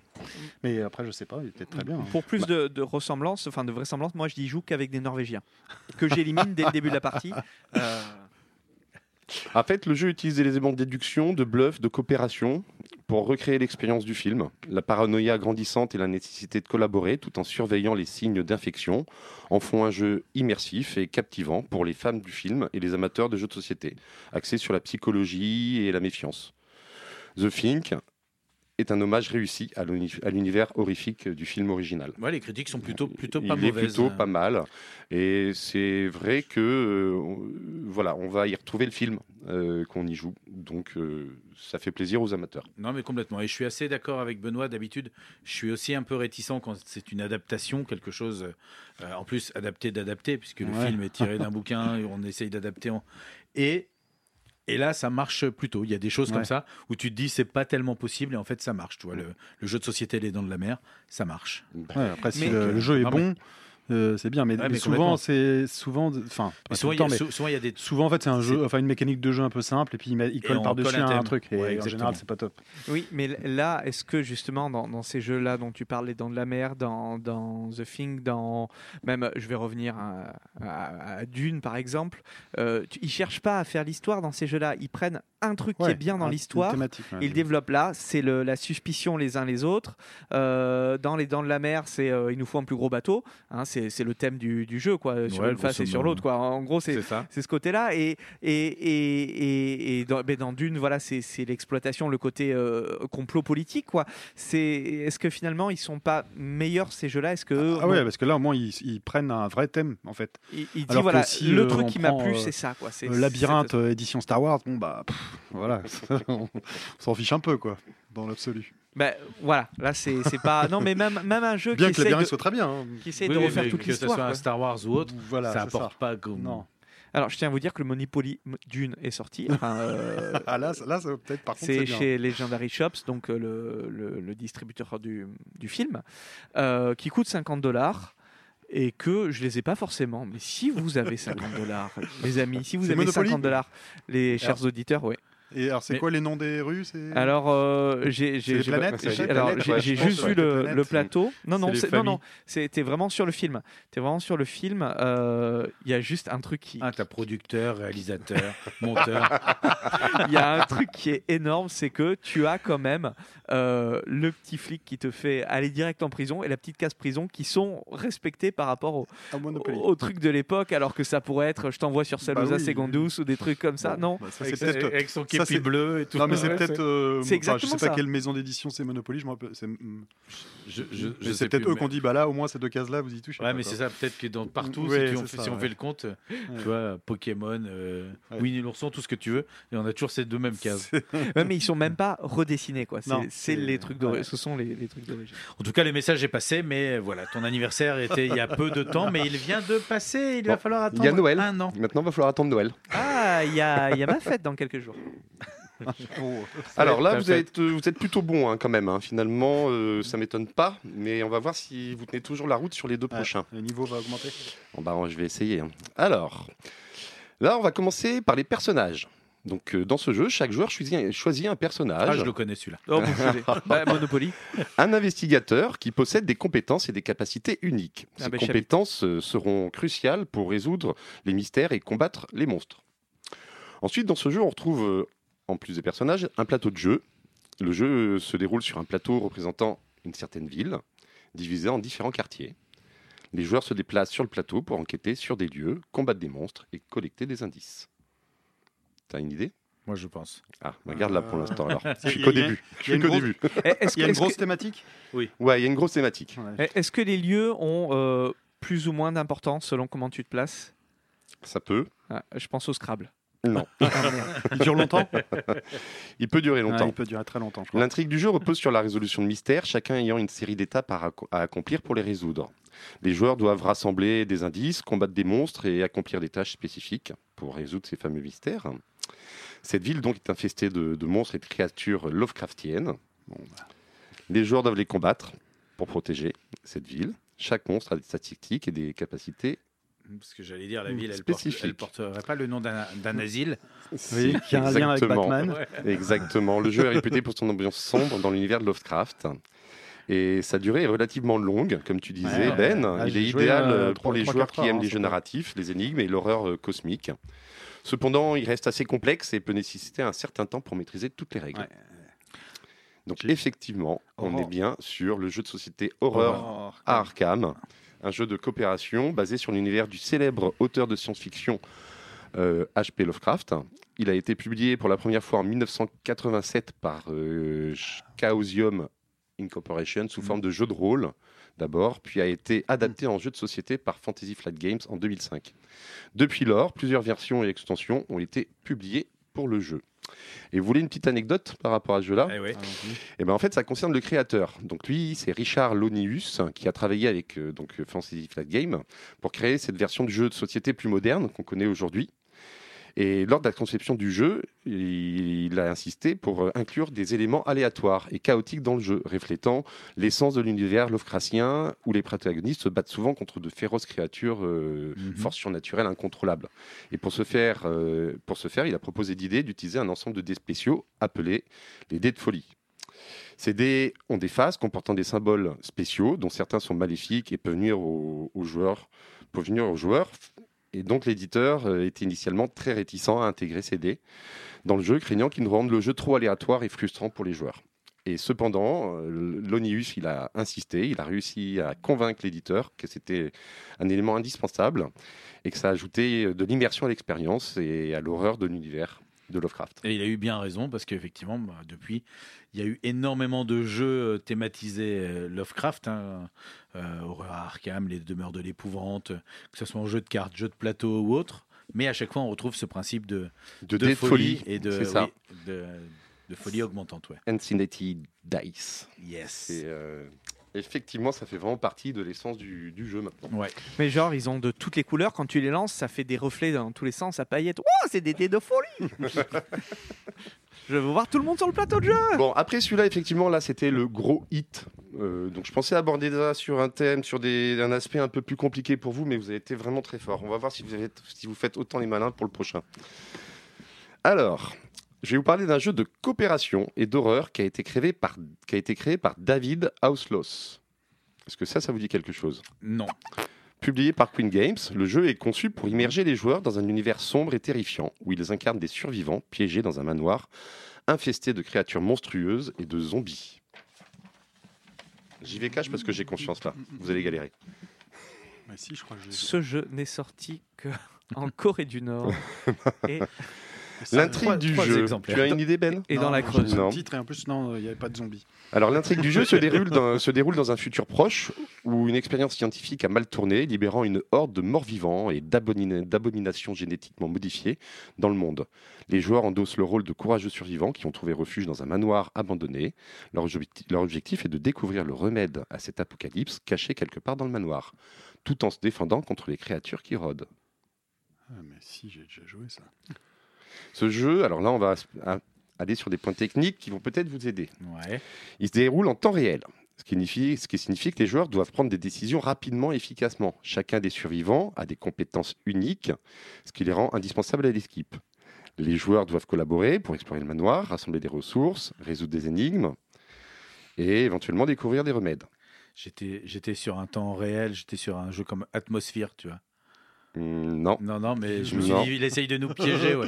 Mais non, non. L'une des mécaniques euh, intéressantes du jeu est la gestion du bruit. Chaque action que les joueurs entreprennent génère du bruit, ce qui attire Ah, l'attention euh, des euh, créatures. euh, tape souris là. Avec le fromage. Les joueurs Ré- doivent donc réveille pas choisir papa. avec soin leurs actions pour minimiser, le bruit Ah, et mais éviter j'ai joué, j'ai joué, mais d'attirer davantage de menaces. Mhm. Ça ressemble quand même à beaucoup de choses qu'on connaît. Oui, oui, hein, oui, oui. On est d'accord. oui, oui. Le principe du bruit, des zombies, des choses comme ça, on est, on est, on est proche de, de zombicide, quoi, dans l'idée. Exactement. Mais c'est pas celui-là. Bah non. Mais c'est un de ses cousins. Bah, Un de ses vieux cousins. Ouais. je- Ah là là. Il offre une expérience de jeu tendue et immersive où la survie est en jeu à chaque instant. Euh, Les choix rapides et la coopération et la gestion stratégique des ressources sont essentiels pour espérer se ressortir vivant de ce manoir et trouver le remède à l'apocalypse Sur zombie. du Dark Darker Darkest. Et on est sur du Dark Darker Darkest. Bravo Alex, Ah, hein, magnifique. bravo, Au dernier moment. Excellent. Bon, tu marques un demi-point parce que tu as répondu après la scène post-générique. Là, c'est bon, on avait tous vu le titre. Mais euh, c'est pas mal. Pas mal, pas mal, parce qu'il Ouais. n'était pas évident à trouver. Non. Et ça, c'est un des premiers jeux qu'on a présenté euh, Oh, dans a- l'émission. oui, Euh, parce que voilà, le- c'était le premier, d'ailleurs, euh, un des premiers auteurs qui nous avait fait confiance et qui nous avait fourni la boîte pour qu'on puisse euh, y jouer et le présenter. C'est, euh, n'est-ce pas? Souvenir, Exactement. souvenir. Souvenir, souvenir, oui. Bon alors, pour le dernier jeu, il existe en différentes versions. Et moi, je ne connais pas la version de 2015. Donc, je, je vais pouvoir vous parler de la version qui a été éditée en 1984. Ah oui. Il a été conçu par Michel Despalières et Philippe Matine. Il est basé sur une histoire vraie, située en France, qu'aurait été le théâtre de meurtres mystérieux au 19e siècle. Dans ce jeu, les joueurs endossent le rôle de voyageurs qui font halte euh, dans l'auberge, dans une auberge. Et l'objectif est de survivre à la nuit tout en découvrant qui est le meurtrier parmi les joueurs. Chaque joueur a un personnage avec ses propres motivations et secrets, et le jeu est fortement axé sur la négociation, la déduction et la trahison. C'est le, euh, le- le fait divers, c'est l'auberge rouge, non Bravo. Ça. Ouais, c'est ça. Le, jeu, c'est l'auberge rouge. rouge aussi. Et le jeu s'appelle l'auberge sanglante. Ouais. En Sanglante. fait, l'auberge sanglante. Et donc, effectivement, c'est inspiré de faits réels. Ça, c'est Ouais. euh, vraiment là, je pense que c'est dans les jeux horribles, on est dans Oui, plus près de ce qui se rapproche de quelque chose. Parce que euh, c'est une histoire terrible. Et d'ailleurs, si vous voulez, je peux un petit peu vous l'expliquer. Ah bah vas-y, Ouais. volontiers. On a le temps, de toute Oui. façon. Donc j'avais prévu, c'est impeccable. Donc je vais vous raconter cette histoire qui est un peu, euh, qui est un peu terrifiante et surtout, euh, surtout passionnante et qui a euh, défrayé la chronique dans les années 1830 et qui a vraiment captivé l'opinion publique. Alors, est-ce que tu peux euh, ou faire l'accent de Fernandel ou celui de Christian Clavier, histoire que je me mette un petit peu dans l'ambiance Tu choisis ta version. Choisis ton film, ouais. eh ben, je vais le retravailler l'accent et puis je la referai alors. Bah, Damien fera ça. euh, Oui, t'as moyen toi au montage de changer ça. hein. Alors pendant près de 23 ans, de 1805 à 1830, il y avait les époux Pierre et Marie Martin, qui étaient d'anciens fermiers, devenus propriétaires et tenanciers de l'auberge de Pierre Bayle. euh, en Ardèche. Ils ont été au centre d'un des épisodes criminels les plus notoires de l'histoire française. Ils sont accusés d'avoir dépouillé et assassiné plus de 50 voyageurs avant de les enterrer dans le jardin de leur auberge. À leur décès, leur fortune, était esti- estimée à 30 000 francs or, ce qui pour l'époque représentait vraiment une- un trésor. Et leur complice présumé, était leur domestique Jean Hochette, qui était aussi surnommé Fétiche, et leur ne- ne- neveu André Martin. Le couple Martin avait réussi à prospérer, confiant l'auberge à un gérant en 1830 et vivant désormais de leur rente. Donc déjà rien que ça, ça créa, déjà beaucoup, beaucoup de, de, de- jalousie et de commérage hein, autour d'eux.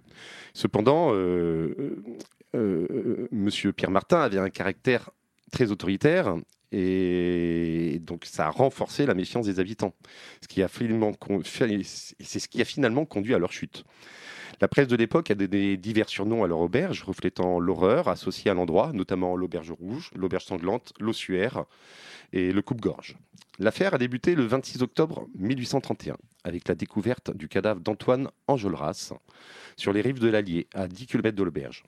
Son crâne était fracturé et l'un de ses genoux était broyé, bien que son argent soit resté dans son portefeuille. Antoine Enjolras avait fait halte à l'auberge le 12 octobre 1831, après avoir perdu sa génisse en chemin. Car lui, Antoine, habitait à 22 km et il était parti à une foire aux bestiaux pour acheter une génisse. Et donc, sur sa route, un petit peu longue, ce monsieur avait 72 ans.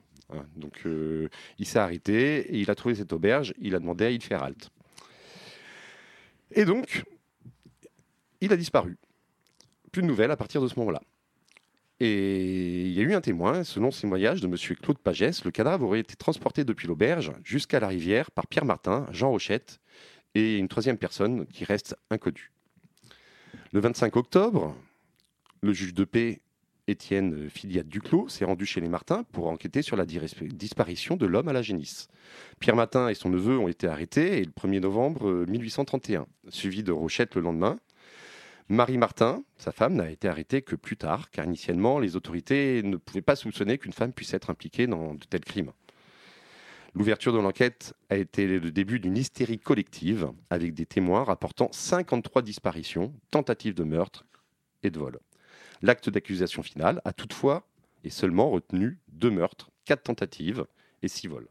Oui, donc il y a tous les, euh, tous, tous les, les- les problèmes de couple qui sont passés. Oh, et ma femme aussi, elle était là. Et, ah, mon mari que j'ai plus vu depuis. euh, et sa salope de maîtresse. Enfin, bon. Exactement, parce que le, procès- le procès des quatre monstres s'est ouvert le 18 juin 1833 aux assises de l'Ardèche à Privas. 109 témoins, 109 furent appelés à la barre. Aucun témoin direct, que des gens de qu'en dira-t-on Relayant essentiellement les rumeurs de l'époque. La femme aubergiste aurait fait manger aux clients pâté et ragoût accommodés avec les meilleurs morceaux prélevés sur les cadavres. Certains paysans auraient vu des mains humaines mijotées dans la marmite de la cuisine. D'autres rapportèrent avoir vu des draps, du lit ou des murs tachés de sang. D'autres encore racontèrent que des fumées nauséabondes s'échappaient fréquemment des cheminées. Les aubergistes auraient brûlé le corps de leurs victimes, dont des enfants, dans le four à pain de la cuisine ou en faisant croire qu'ils étaient morts de froid dans la neige sur le plateau, dont 17 à décharge. Mais le procès s'enlisa et on pensa même à prononcer l'acquittement des accusés. Un tournant majeur s'est produit lorsque Laurent Chaz, qui était un mendiant de la région, Il a trouvé un doigt dans son sandwich. il a témoigné Il a dit Je suis mort. Non, ça a été le seul témoin, en fait, à avoir affirmé avoir tout vu et entendu. Car selon lui, il avait été, euh, donc selon lui, il raconte qu'il a été chassé de l'auberge une nuit faute de pouvoir payer sa chambre. Mais il s'était caché dans une remise et avait assisté à l'assassinat d'un seul voyageur, Antoine Enjolras. Toutefois, des questions subsistent quant à la crédibilité de son témoignage, d'autant plus qu'il s'exprimait en occitan vivaro-alpin, c'est-à-dire euh, un truc que pas grand monde connaissait, même à l'époque. Et euh, parce que les audiences, elles, se, euh, se déroulaient en français. Mhm. Donc ça a fortement compliqué la, la communication. J'imagine. Ah oui, Est-ce que quelqu'un peut traduire Non. Qu'est-ce qu'il a voulu dire Je pense qu'il veut dire ça. Bon, ok. C'est exactement ça. Ah, En fait, on pouvait lui faire dire ce qu'on voulait, le traducteur pouvait faire dire ce qu'on voulait. Et l'avocat de Jean Rochette, qui est donc euh, fétiche, hein, le, fameux, le fameux assistant de la famille Martin, a implicitement reconnu la culpabilité de son client, de son client en plaidant l'irresponsabilité, argumentant que Rochette ne pouvait pas échapper à l'influence de ses maîtres. Et finalement, les époux Martin et Rochette ont été reconnus coupables d'un seul meurtre, celui d'Enjolras, et de quatre tentatives de vol, euh, euh, quatre tentatives de meurtre et de six vols. Et ont finalement été condamnés à mort. Ça, ça- ça- Ah oui, donc on Ah, on n'est bon, pas il dans la justice mort. américaine. Ouf, il en voilà, a c'est pas ça. 57. Ouais, mais vous êtes condamné quand même à mort. Merde. Condamné à 100 ans, fois 12 cadavres, 1200 ans de prison. Oh merde, 100 ans, j'aurais pu m'en tirer.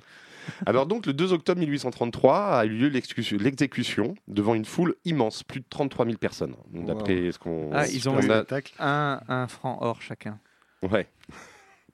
Donc c'est vraiment énorme. Et, et donc dans la cour, l'exécution a eu lieu dans la cour de l'auberge. Ah ouais. Un petit clin d'œil, quoi. Tu vois, Ah ouais, ils ont le sens de. Je pense qu'ils ont le sens de que- l'humour quand même à l'époque. Ah ouais, ça. Et donc juste avant d'être guillotiné, il y a Rochette qui a crié "Maudit maître, vous ne m'avez que ne m'avez-vous pas fait faire? Et donc les derniers mots de Rochette ont suscité des doutes quant à la véritable nature des aubergistes finalement aussi. Ça reste en suspens tout ça. Certains historiens remettent en question la culpabilité des Martins dans l'assassinat d'Enjolras, suggérant qu'il pouvait être mort d'une crise cardiaque après avoir trop bu, ce qui expliquerait les tentatives de Marie Martin de lui faire prendre une tasse. Parce qu'en fait, ce qu'il faut savoir, c'est quand euh, il y a eu le témoignage de ce, mendiant, en fait, il a raconté, raconté qu'il a vu Marie mettre une tasse de plomb fondu dans la bouche de Antoine Enjolras. Or, quand ils ont retrouvé le corps, il avait juste le crâne fracturé et un genou cassé. et pas de traces de plomb dans la bouche, en fait. Et donc, l'histoire voudrait plus tenter à croire que ce monsieur soit vraiment mort dans l'auberge, que suite au candidaton, euh, alors ensuite, il est mort dans l'auberge. Et donc la, la maîtresse de maison, elle lui aurait donné une tisane. Elle, elle a raconté qu'elle a donné une tisane à monsieur Enjolras pour euh, le remettre de ses effets. Sauf que là, il faisait en- une crise cardiaque. En occitan auvarois, euh, plomb fondu et tilleul se disent euh, pareil. Peut-être, peut-être. Et donc, si vous voulez, il y a eu vraiment une part de vérité dans cette histoire qui a, qui a mal tourné finalement pour, euh, pour, les, Pour tout le monde. Pour tout le monde. C'est la... Parce pour que tout le monde. ouais. Antoine Enjolras serait mort d'une crise cardiaque dans l'auberge. La tenancière ont voulu lui donner une tisane Ah pour ouais, le remettre, hein, sauf qu'il était déjà mort. Prenant conscience de l'état de, de Monsieur Enjolras, ils se Mais disent on va nous film, accuser, hein. on va nous accuser. Et donc, ils décident de l'amener à 10 km au bord de l'Allier pour le déposer. Voilà aujourd'hui l'hypothèse la plus, euh, la plus vraisemble. Mais le seul homme qui a vu ça, euh, c'est quelqu'un Ouais, qui bah, peut enfin, raconter, après- mais il parle avec les mains parce qu'il ne sait pas parler. Et comme il a Parkinson, on n'arrive pas du tout à comprendre ce qu'il dit. Oui, enfin, il y a- il reste quand même que quatre euh, tentatives d'assass- d'assassinat aussi.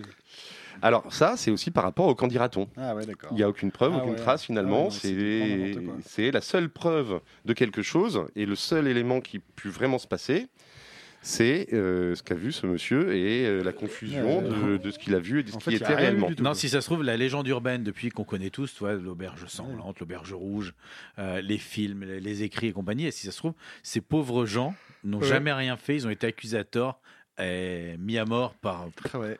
Alors Par après. Tu t'adresses à, à Benoît quand tu dis mis à mort Après, il y, avait euh, dans, les histoires, il racontait que euh, les, les clients tués étaient entrés dans le jardin. Sauf que j'ai fait des recherches et j'ai pas trouvé de traces de, de cadavres retrouvés Ouais, dans le jardin. Ça a été creusé. Ouais, j'ai été creusé, j'ai pris ma pioche. Oui, J'étais 50 dans l'Ardèche. Avec mon détecteur de métaux. C'est pour ça qu'on n'arrive pas à joindre par téléphone. Forcément, Bah voilà, des fois ça, ça coupe suivant là où je suis. Donc les corps des trois condamnés ont été inhumés dans le cimetière de Lanars, où leur tombe a depuis disparu. Dans la nuit du 2 au 3 octobre, euh, suivant leur enterrement, les têtes des trois exécutés ont été volées avec l'aide du fossoyeur. Elles ont été moulées et reproduites sur des photos d'époque. Et déshermées, elles sont conservées au musée Gros-Satier au Puy-en-Velay. Eh ben, pas. Normal. Normal. Alors l'auberge de l'affaire de l'auberge rouge doit être aussi replacée dans son contexte historique. Les tensions politiques de l'époque ont joué un rôle, avec des liens supposés entre le couple Martin et les ultra-royalistes. Eux, ils étaient ultra-royalistes. Et juste avant, en fait, il y avait eu les révoltes des Canuts, euh, pas très loin de chez eux, à Lyon. Mhm. Et, et donc, en, en retour, en réponse à ces révoltes canuts, il y a eu une montée du, du royalisme dans, dans l'Ardèche profonde. Et eux étaient partisans de. étaient, étaient vraiment impliqués dans. Oui, c'est peut-être une vengeance ou une Tout façon s'explique. de. oui. Tout s'explique. Parce qu'en fait, les autorités locales étaient méfiantes envers le couple. Ils étaient soupçonnés d'avoir fait pression sur des propriétaires fonciers pour les forcer à vendre leurs terres à bas prix aux nobles revenus d'exil. Et de plus, Pierre Martin était associé aux coupeurs de bois de la région, ce qui a suscité beaucoup de préoccupations. Mais en fin de compte, l'affaire a été influencée par des rivalités politiques et des, mécontent- et des mécontentements généralisés. C'était des boucs émissaires bienvenus. C'est ça. Ou alors c'était des meurtriers. On n'en saura rien en tout cas. Non, mais ça a permis de faire un, un super jeu chez Pearl Games, euh, éditeur qui maintenant n'existe plus. Mais si vous avez l'occasion de trouver le jeu, jetez-vous dessus parce que le jeu lui fonctionne très bien.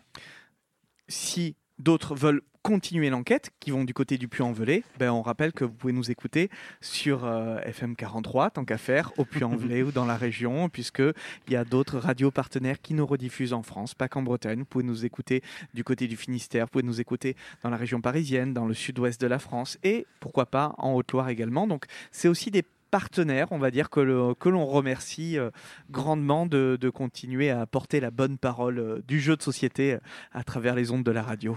Amen. Merci beaucoup Damien de l'avoir rappelé. Effectivement, nous on voit le temps défiler et euh, on sait que malheureusement il va falloir se dire euh, à la prochaine, à dans 15 jours. On est ravis de passer ce temps avec vous. Le temps passe très très vite quand on est autour du micro à parler de ce qui nous intéresse. On espère que vous prenez autant de plaisir à nous écouter que nous à vous raconter tout cela.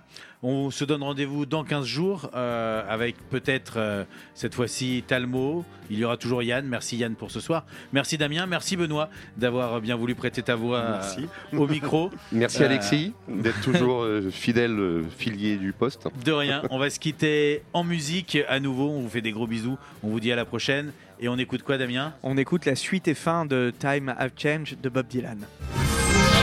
L'émission d'aujourd'hui se termine, mais n'hésitez pas à la podcaster sur les principales plateformes de streaming.